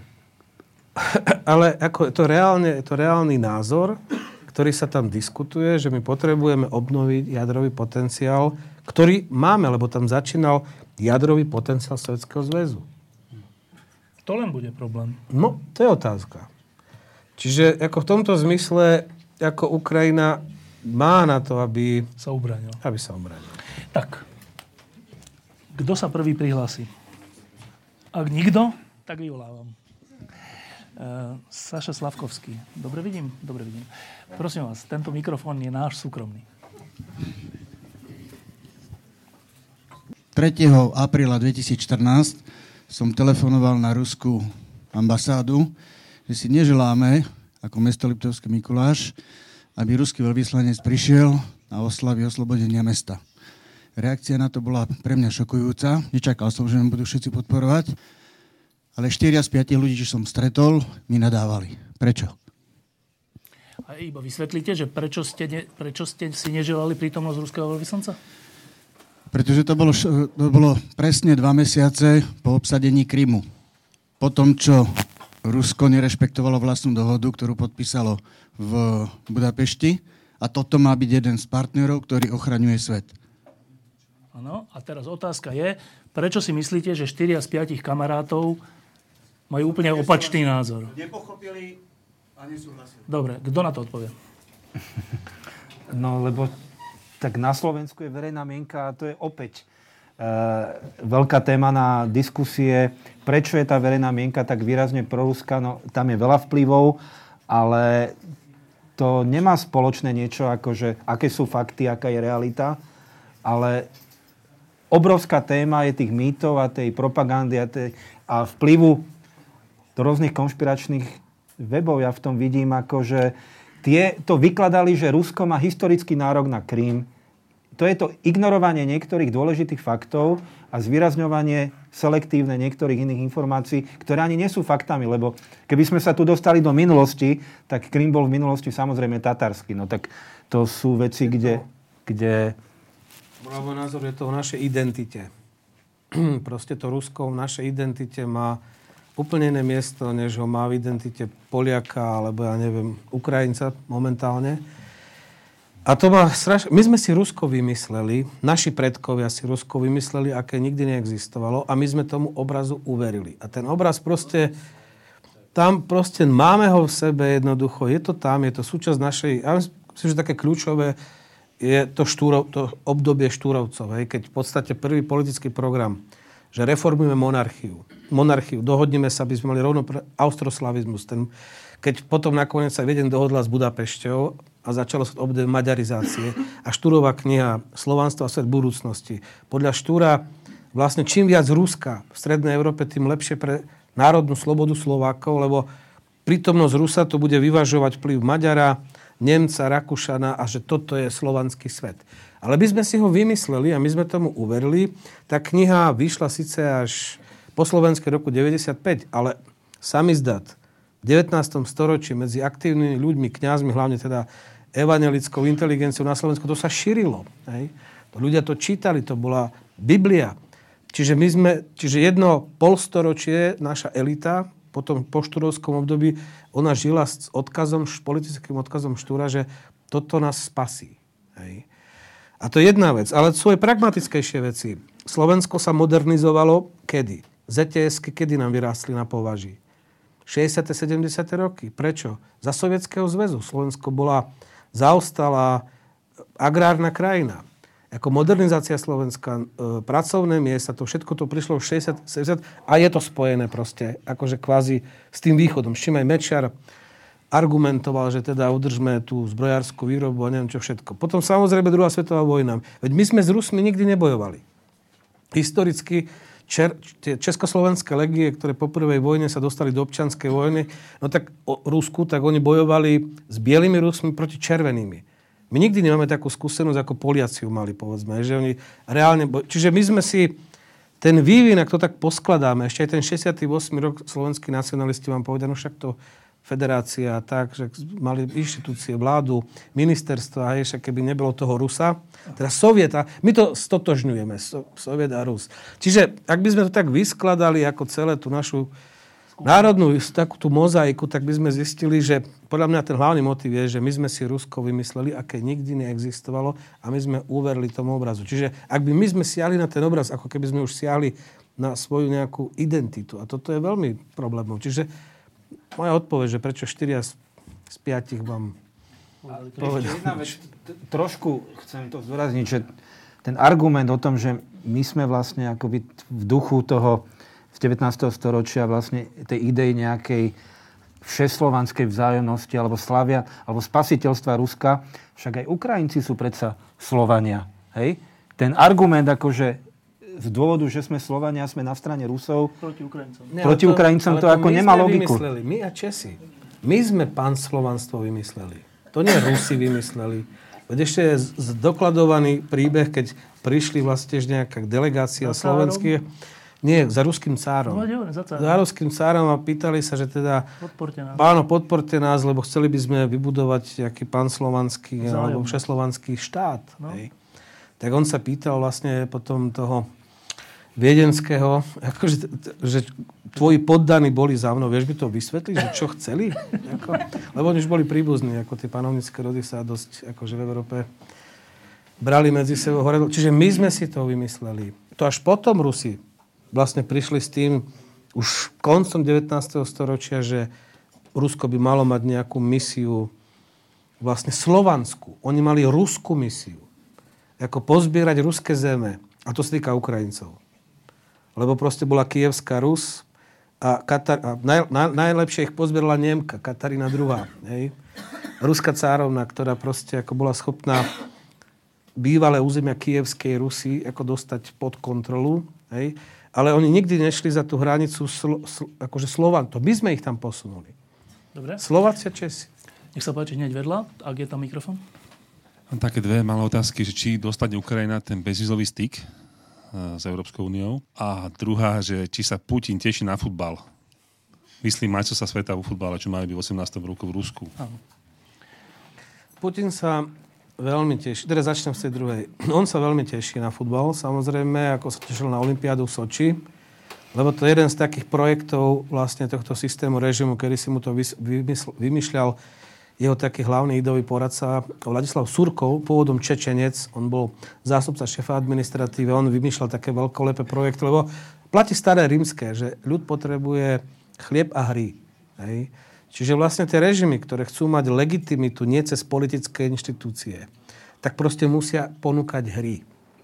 Musia ponúkať tomu ľudu, jednoducho toto sú naše projekty veľké a my sme hrdí, najlepší hokejisti, najlepší futbalisti, najlepší olimpionici, to už po tých posledných kauzách ako s dopingom a tak.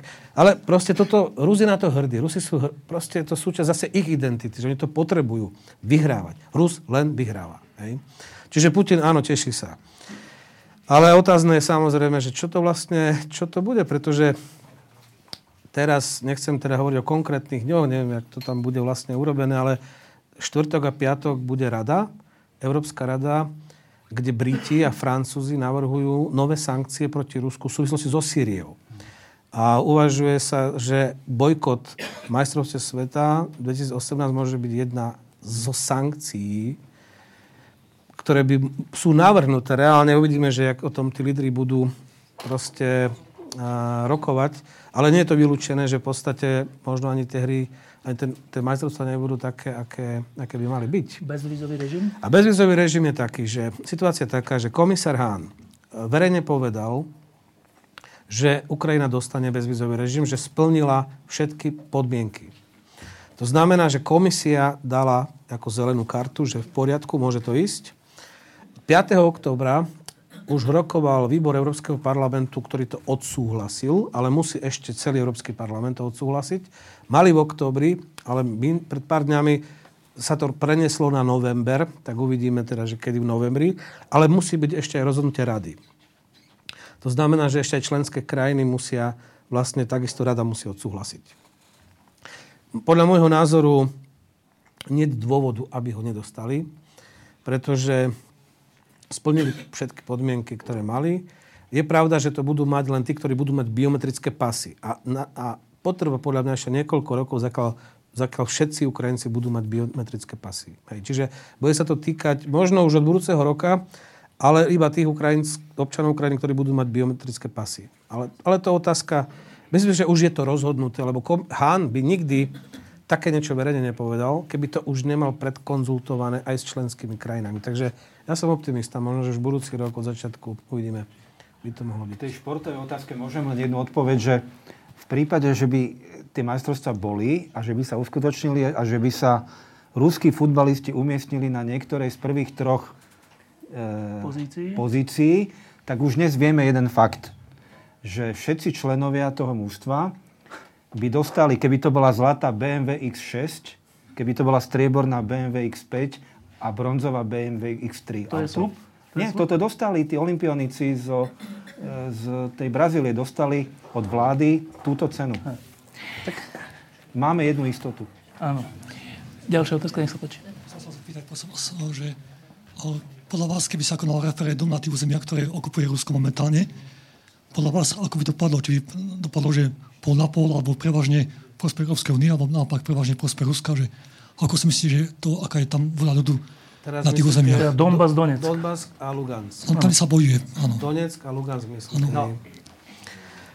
No, keby tam bolo, že slobodné referendum, to znamená skutočne slobodné, aby sa ľudia nebáli, ako budú rozhodovať, tak som presvedčený, že vyhrajú tí, ktorí chcú mať mier, ktorí chcú byť súčasťou Ukrajiny a chcú jednoducho proste, aby sa to celé skončilo. Pretože žiť v regióne, kde sa stále strieľa, kde máte zničenú infraštruktúru, kde vám proste behajú ľudia, ako nemyslíte si, že to sú nejaké úplne organizované jednotky z tej druhej strany. To sú tiež bandy ľudí, ktorí jednoducho často zneužívajú možnosť vybrať obchod, zobrať si auto. Viete, čo im treba proste a tam nemáte vlastne zákon, ktorý by vás jedno, jed, reálne chránil. Takže, takže ja som presvedčený, že tí ľudia, ľudia by, ak by tam boli spravodliví, a Rusi hovoria, že toto má byť vyriešené v rámci územia Ukrajiny.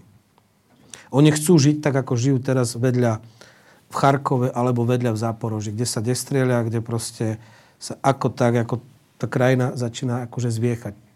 Ja som presvedčený, že by to dopadlo úspešne. Z toho pohľadu, že by hlasovali prospech Ukrajiny a prospech, prospech vlastne mieru a vlastne, aby tie územia boli súčasťou Ukrajiny. Dobre, ďalšia otázka. Áno, len musím, musím poposúvať mu tam mikrofón. Môžem?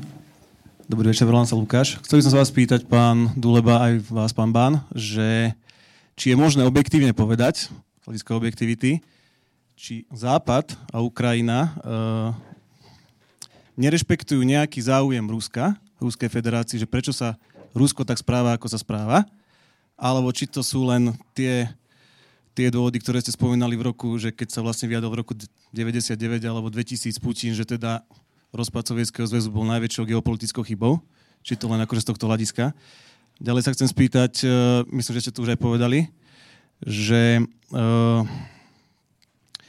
či riešenie pre Ukrajinu je nejako tak podobne, ako povedal, myslím, že v nedelu Mikuláš Durinda, bývalý premiér, že je to skôr o tom, ohľadom toho Krymu alebo toho Donecku, že tá Ukrajina a tie ostatné časti, ktoré teda chcú ísť na západ, či sa majú snažiť o tú dôstojnú životnú úroveň, proste reformy a tak ďalej cestou na západ a že potom teda ten Krym a Donetsk a Luhansk sa k tomu pridajú.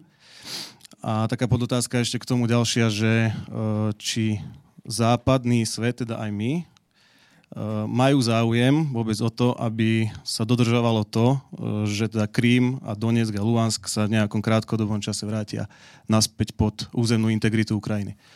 Dobre, čiže prvá otázka bola, keď to zjednoduším, že či správanie sa Rusov nie je odôvodnené chybným správaním sa Ukrajiny a Západu. Ja poviem takto, že veľmi krátko poviem.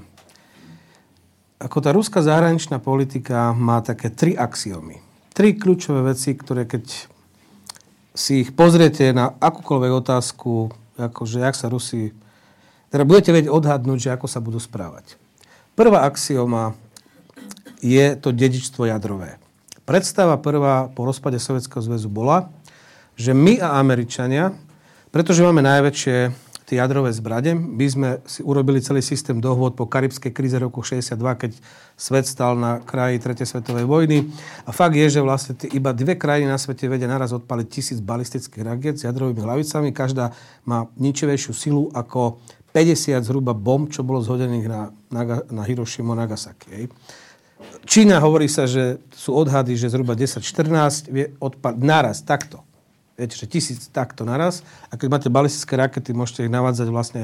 Čiže nie je obrany proti tomu. Oni vlastne vojnu nemôžu viesť proti sebe, lebo tá vojna nemá víťaza. A toto bolo poučenie z karibskej krízy, že oni dvaja nemôžu proti sebe viesť vojnu s plným nasadením vojenského kapacity, ktorú majú. Čiže ruská predstava bola, že keď len my dvaja máme tú stopku na svete, my dvaja budeme policajti, my dvaja, keď sa dohodneme s Američanmi, že sa bude nejaký problém hoci kde v Afrike, Ázii, hoci kde, tak proste my sa dvaja dohodneme a to tak bude fungovať. No toto sa tak nepodarilo. Toto Američania túto ponuku neprijali. A doteraz je to proste obrovská frustrácia, čiže Rusi majú s tým problém. Čiže áno, v tomto prípade Američania sa správajú tak, že nerešpektujú ruský záujem byť spolu policajtom. To je prvá vec. Druhá vec... A to je dobre či zlé? No ja len konštatujem fakt, aby som vysvetlil... No a teraz to Je to dobre či zlé? Uh, akože, ja myslím si, že áno. Ja si myslím si, že áno, Prečo? pretože, pretože ako žiť na svete, kde budú dvaja policajti? Akože proste dve krajiny budú rozhodovať o všetkom, čo sa bude kde diať? To je proste nereálna vec.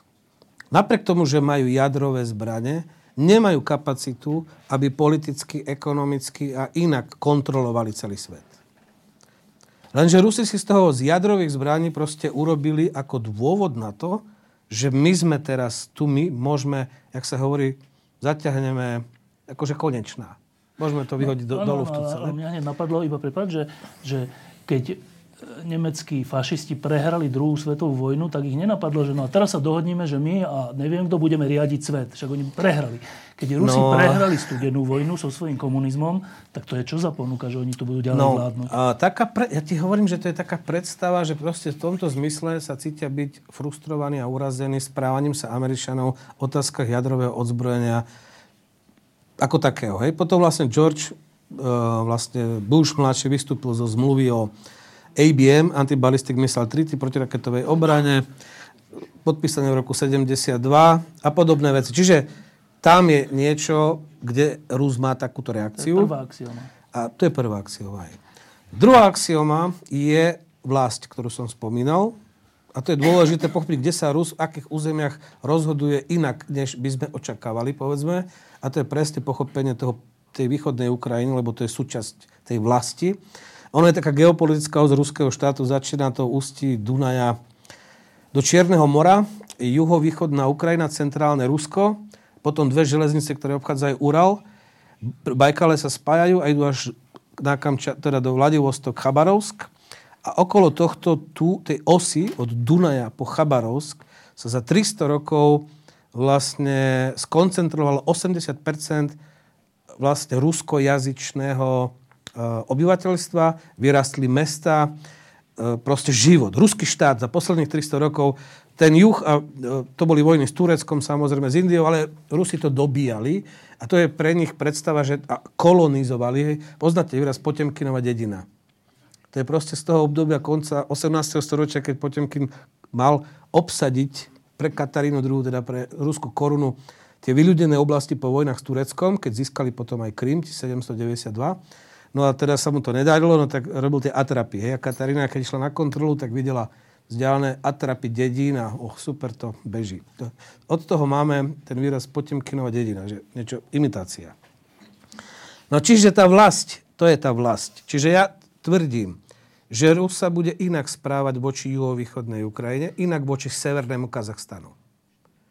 A dovolím si povedať, že v týchto dvoch prípadoch toto je súčasť tej domoviny, aj Bielorusko je, je mimo ako tohoto. Aj po Balte to už nehovorím.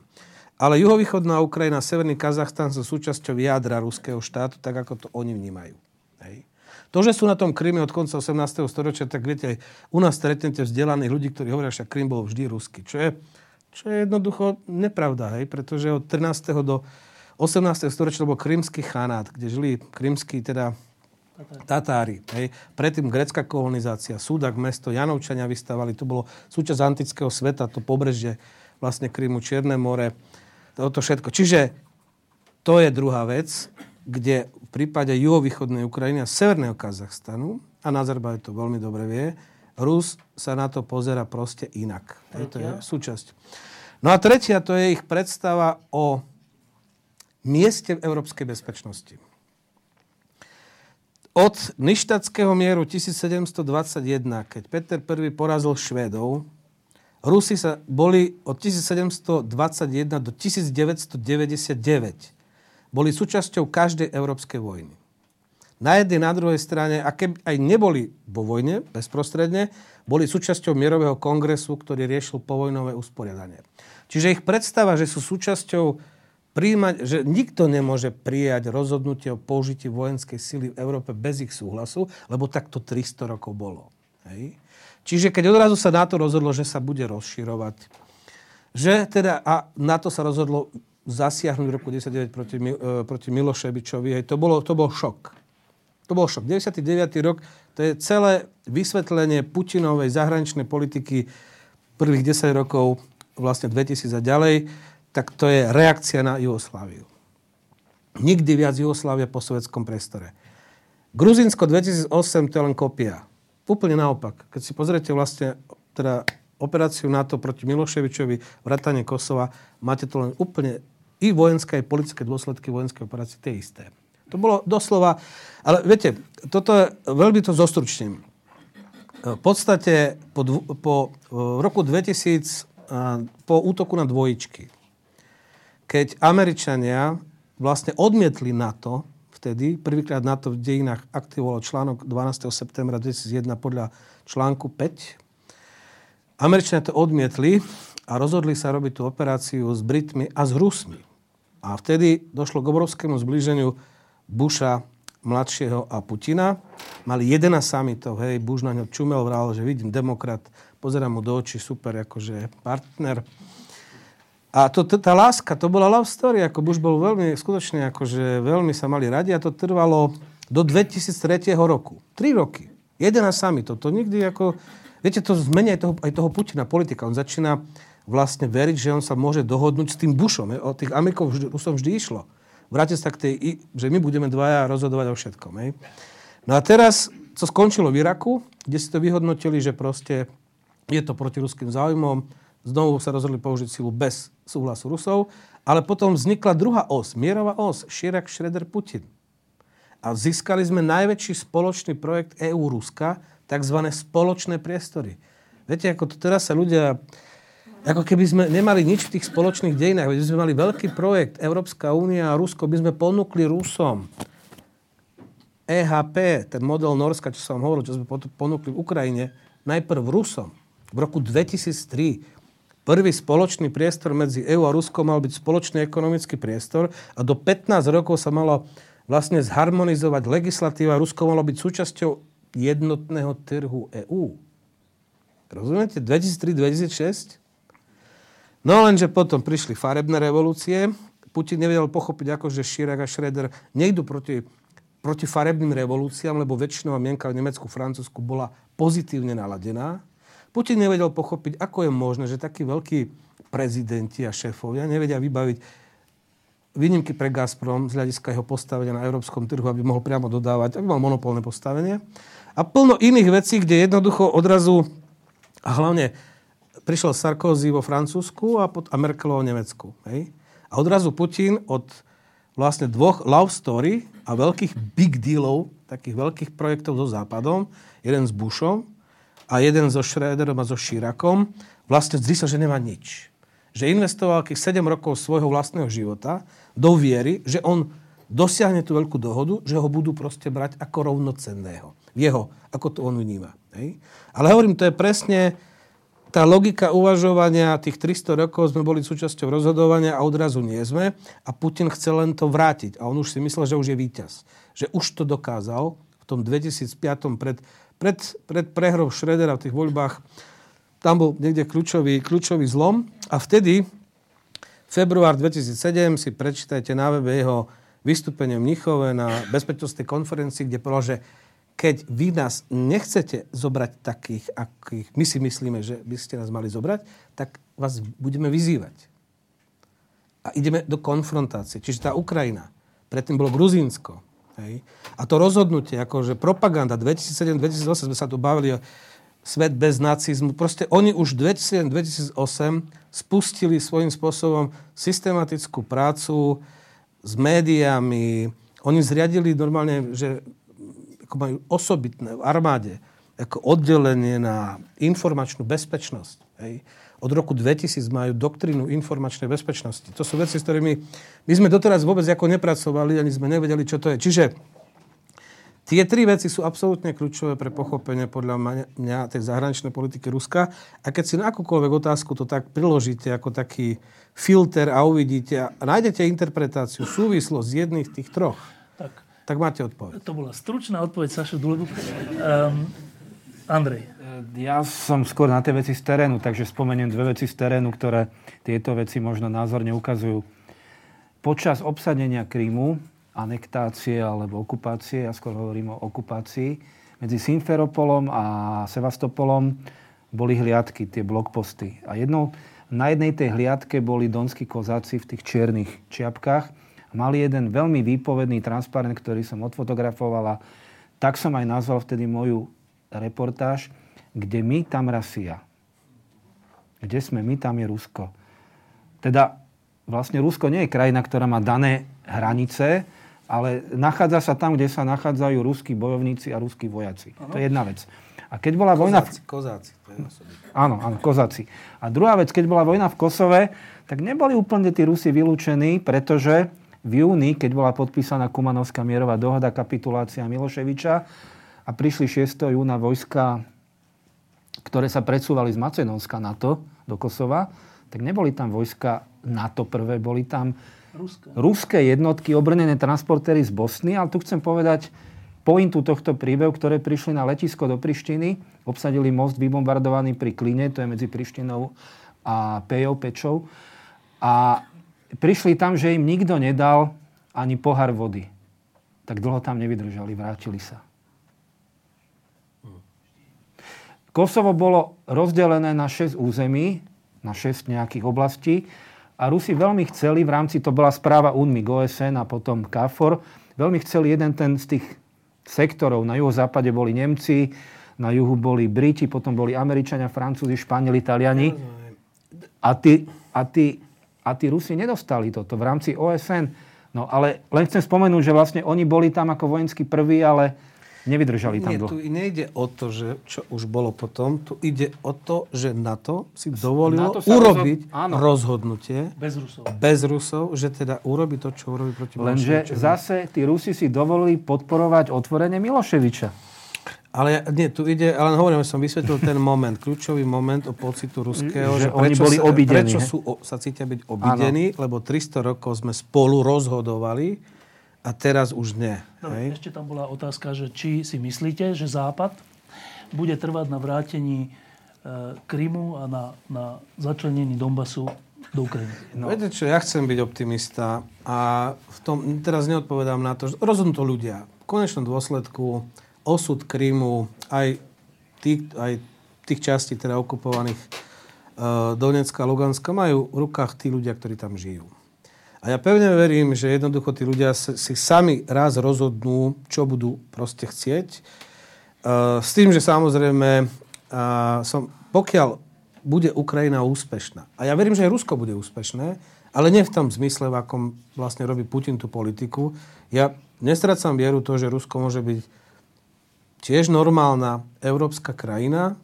Ja verím, že Rusi sú takí istí ľudia ako my, sú to kresťania, morálka, čo je dobré, čo je čierne, čo je biele, to je, máme rovnaké.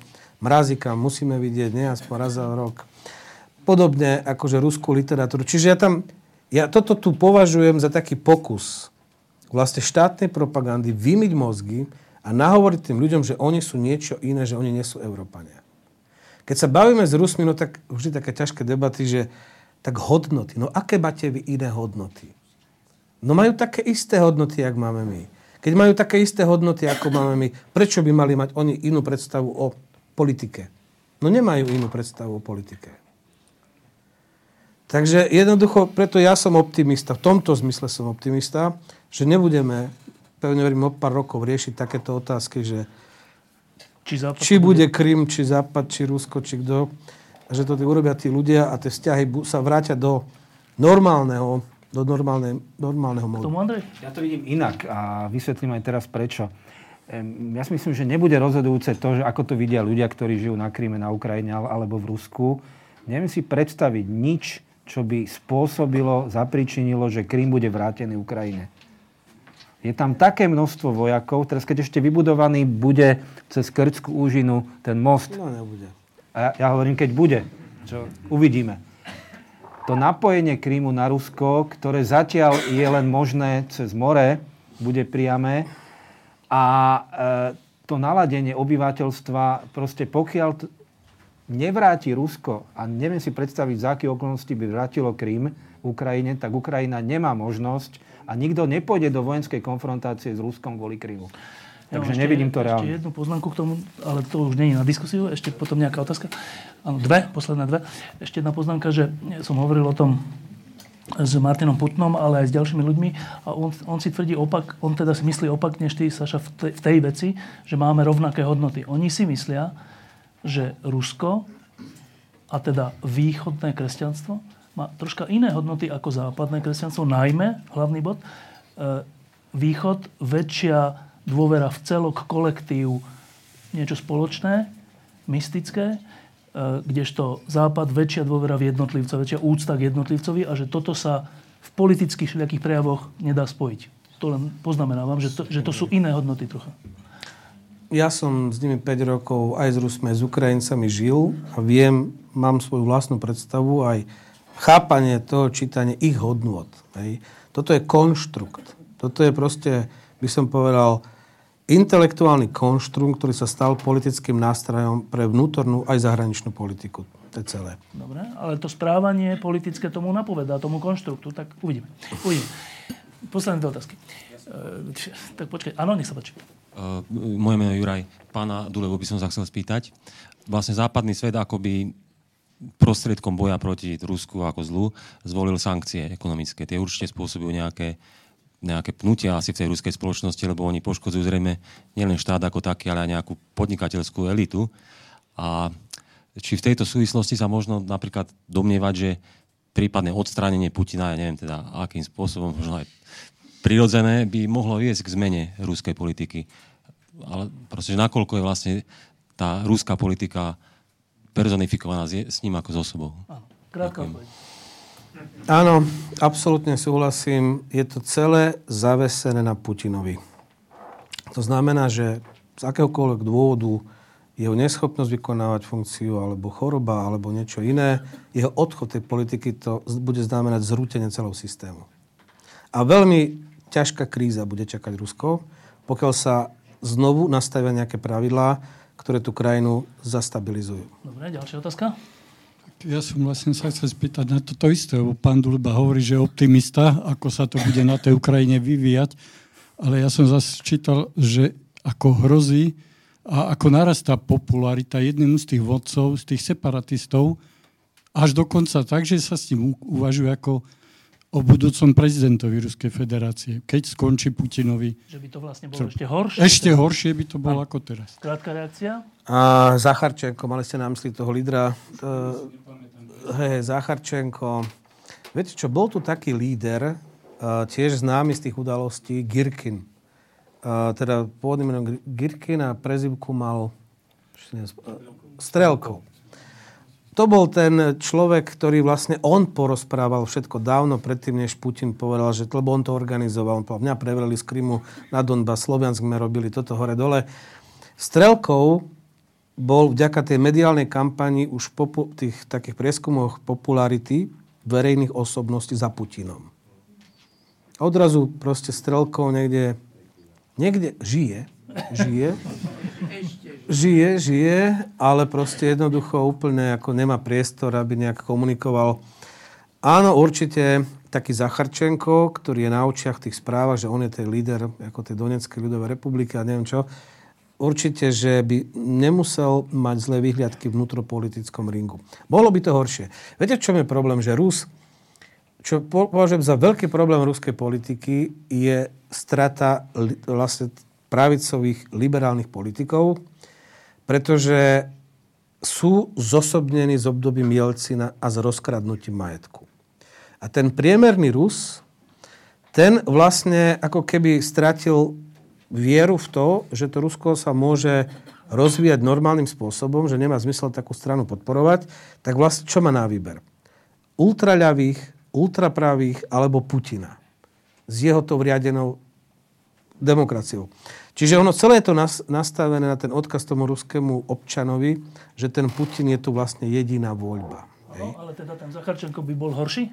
Zacharčenko si myslím, že jednoducho skúsenosťami kultúrne, intelektuálne ako nedá sa porovnať s Putinom. Je to oveľa niekde nižšie no hej, ale keby niečo sa s Putinom stalo, tak či by bol horší? Uh, určite si myslím, že by bol horší. Dobre, má, máte pravdu. Posledná otázka tam vzadu. Moje meno je Hochmud, aby som sa chcel opýtať, e, či na Ukrajine vnímajú, ako vnímajú postoje tých mladších členov Európskej únie, teda povedzme Vyšegradská štvorka, ktorá pomaly od euroskepsy prepadá až možno niekedy sa nám znak euronepriateľstvu a nostalgia ich lídrov, ako Orbán, Zeman, náš Fico, voči Moskve, návštevy Fica v Moskve. Ako toto vnímajú na Ukrajine? No, akože sú z toho ako rozčarovaní, vypisujú mi tí moji známi, že akože čo ten náš predseda vlády vlastne tým chcel dokázať hore-dole. A tak to poviem, že ako Fica vnímajú negatívne kvôli takému proruskému postoju, ktorý je jednoznačný. Viete, Zeman je paradoxný, lebo Zeman bol jeden z prvých politikov, ktorý keď Rusi začali, keď začal Slaviansk, tak on volal, že na to má poslať oddiely, akože to riešiť. Akože, o, viete, Zeman otočil, by som povedal, tak, takúto slučku urobil. Fico ten je taký čitateľný, pretože viac menej koherentne opakuje akože svoje pozície. To je dôkaz toho, že čo robí Becherov. Ale tak to už... OK. Ja, ja len, ja len, e, tak Čarnogórsky nie je relevantný politik, aby ho vnímali nejak, ale premiéra prezidenta samozrejme vnímajú. Ale zároveň veľmi si vážia to na Slovensku, keď išlo vlastne o tú prvú zimu, keď im Rusi stopli vlastne dodávky plynu, že sme boli schopní, Ficová vláda, dať ten strategický reverzný tok, čo im skutočne pomohlo prežiť tú prvú zimu. Dneska už sú na to lepšie pripravení a podobne, ale toto veľmi, a to je Fico. Ne? Fico, ktorý má tvár takú proruskú, ale zás akože veľmi si na Ficovi vážia to, že teda jeho vláda bola schopná sa dohodnúť a spustiť ten revers. Tak, e, posledná otázka je táto. E, veľa sme hovorili o Ukrajine, o Rusku a, a zdanlivo hovoríme o iných krajinách, ale v skutočnosti hovoríme aj o sebe my máme takú tradíciu, že nestarať sa veľmi o iných. Hlavne sa starať o seba, o svoje prežitie. Snažíme sa z toho nejako vymaniť, všelijaké pokusy sú. E, naposledy sa stalo to, že, že slovenský prezident prijal Dalaj. Napriek čínskemu vyhrážaniu alebo čomu. Teraz to je nejaký symbol a nejaký postoj k tomu, čo sa udialo v Tibete a v konečnom dôsledku k nejakej slobode. Teraz, čo sa týka Ukrajiny, je to náš sused, tým sme začali. Čo my môžeme urobiť, a teraz nemyslím nejaké gesto, ale reálne, Slovenská republika. Čo my môžeme urobiť, aby sme ľuďom, ktorí, ako hovoríte, sú ako my, hneď tu vedľa, aspoň nejako uľahčili tú ich ťažkú situáciu. Um, tak asi začni krátkou odpovedou ty, Saša. Ja si myslím, že im môžeme veľmi pomôcť a vôbec nejde o nejaké peniaze, aby sme im dávali, ale vlastne oni riešia veci, ktoré my sme riešili v 90. rokoch, potom po Mečerovskom období. Čiže tu máme reálne skúsenosti. Ak som už spomínal, povedzme, aj tú energetickú efektívnosť, zateplovanie, to všetko na Slovensku 2007-2013 bolo zrealizovaných cez 500 projektov, E, na, úrov, na obecnej úrovni. To je to, čo tam proste je pole neorané, pretože tam treba celú tú infraštruktúru úplne celú akože meniť. Čiže e, povedzme, čo viem, že Američania, Nemci, Švédi hovoria Ukrajincom, učte sa od Slovákov, ako napríklad nastaviť, e, čo máme vlastne Fond štátneho rozvoja bývania. Hej? alebo povedzme, ako funguje u nás Slovenská inovačná vedecká agentúra, kde takisto vlastne sú programy pre ľudí, pre, pre, pre, pre majiteľov do, obytných domov, bytov, ale aj pre mesta a obce, aby sa to proste zrekonštruovalo. A že máme v tomto najlepšiu legislatívu, že to najlepšie funguje v celom regióne, lepšie ako v Polsku, Česku, no tak pomôžme im s týmto. To už len keby sme my pomohli Ukrajine pomôcť zrekonštruovať mesta a obce, tak nehovorím o tom, že by to bola reálna pomoc, ale bol by to obrovský biznis pre Slovenskú republiku. Ale ja som myslel niečo také nezištné. Pozrite sa, akože dobré veci a niečo stoja. No a to je reálna pomoc. Ako keď niekto nevie, ako nastaviť programy, inštitúcie, úverové politiky, kreditovanie, správu, management niečoho a ty mu to pomôžeš, ho to naučíš, nedáš mu rybu, ale dáš mu tú udicu. Hej? No tak on si to proste bude vedieť správať sám a bude to lepšie pre teba. Andrej. Tak jednoznačne najvýraznejšia vec, kde sme spolu na jednej lodi, je otázka tých rúr s plynom a prípadnej výstavby Nord Streamu 2, ktorý je rusko-nemecký projekt, ktorý obchádza aj Ukrajinu, ale aj Slovensko. A tam teda, e, pokiaľ nájdeme oveľa silnejšiu podporu než donedávna, aj v Únii, čo je možné, že aj krajiny, ktoré nie sú priamo dotknuté ako my, vyjadria vlastne podporu tomu, aby nevznikol Nord Stream, lebo to ohrozuje vyslovene naše záujmy, tak je možné, že ten projekt sa nebude realizovať a v tom prípade pomôžeme Ukrajine a pomôžeme aj sami sebe a naša úloha je v rámci diplomácie v Únii, ktorú, ktorú máme možnosť spolu vytvárať na rozdiel od Ukrajiny, ktorá nie je v Únii, E, vplývať aj na krajiny ako je Veľká Británia napríklad, ktoré začínajú hovoriť ako o jednej z možností e, sankcií voči Rusku, odsabotovanie alebo nepodporenie, lepšie povedané, tohoto Nord Stream 2 projektu. Ono, čím menej plynu, tým lepšie. Ja myslím, že éra plynu, podobne ako éra ropy, pomaličky, akože Ale veľmi ide pomaličky. dole. Keď si zoberieme, že Ukrajina ročne potrebovala 76 miliard kubíkov plynu ešte v 90. rokoch, a teraz im stačilo nejakých 40, vlastne s tým, že 20 si vedia vyťažiť sami a 20 prišlo vlastne z druhého smeru. Čiže ako, je to dôležité, ale myslím si, že oveľa strategickejšie z hľadiska energetiky je predsa len tá energetická efektívnosť, je zvyšovanie i na obecnej úrovni, akože všade. No a samozrejme, ako celé, napríklad verejná správa, oni stále napríklad nemajú ešte dočlen, ako vyčlenené, že čo budú kompetencie. Ako máme nejakú skúsenosť. Aj my máme debatu nejakú o tom, že čo by bolo lepšie, hej?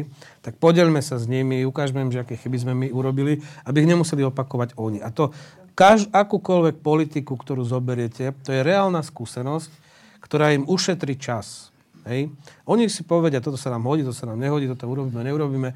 Ale ja to vidím obrovský ako priestor na pre spoluprácu, a samozrejme aj, aj tú podnikateľskú spoluprácu, ktorú som spomenul, lebo Ukrajina bude potrebovať rekonštruovať a tam je obrovský, som sa čerta, otvára sa nový priestor a keď bude normálne fungovať, bude súčasťou trhu, budú platiť normálne pravidlá, budú mať normálne úrokové sadzby, tak jednoducho to je nový priestor pre slovenských podnikateľov tiež. Andrej Bán, e, Saša Duleba, téma ako ďalej Ukrajina a pod lampou v Banskej Bystrici.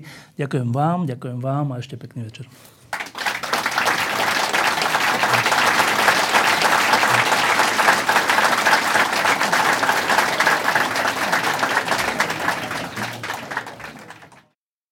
Prosím vás, aby ste zvážili tú možnosť podporiť lampu jedným eurom týždenne, čiže 4 eurami mesačne. Ďakujem veľmi pekne.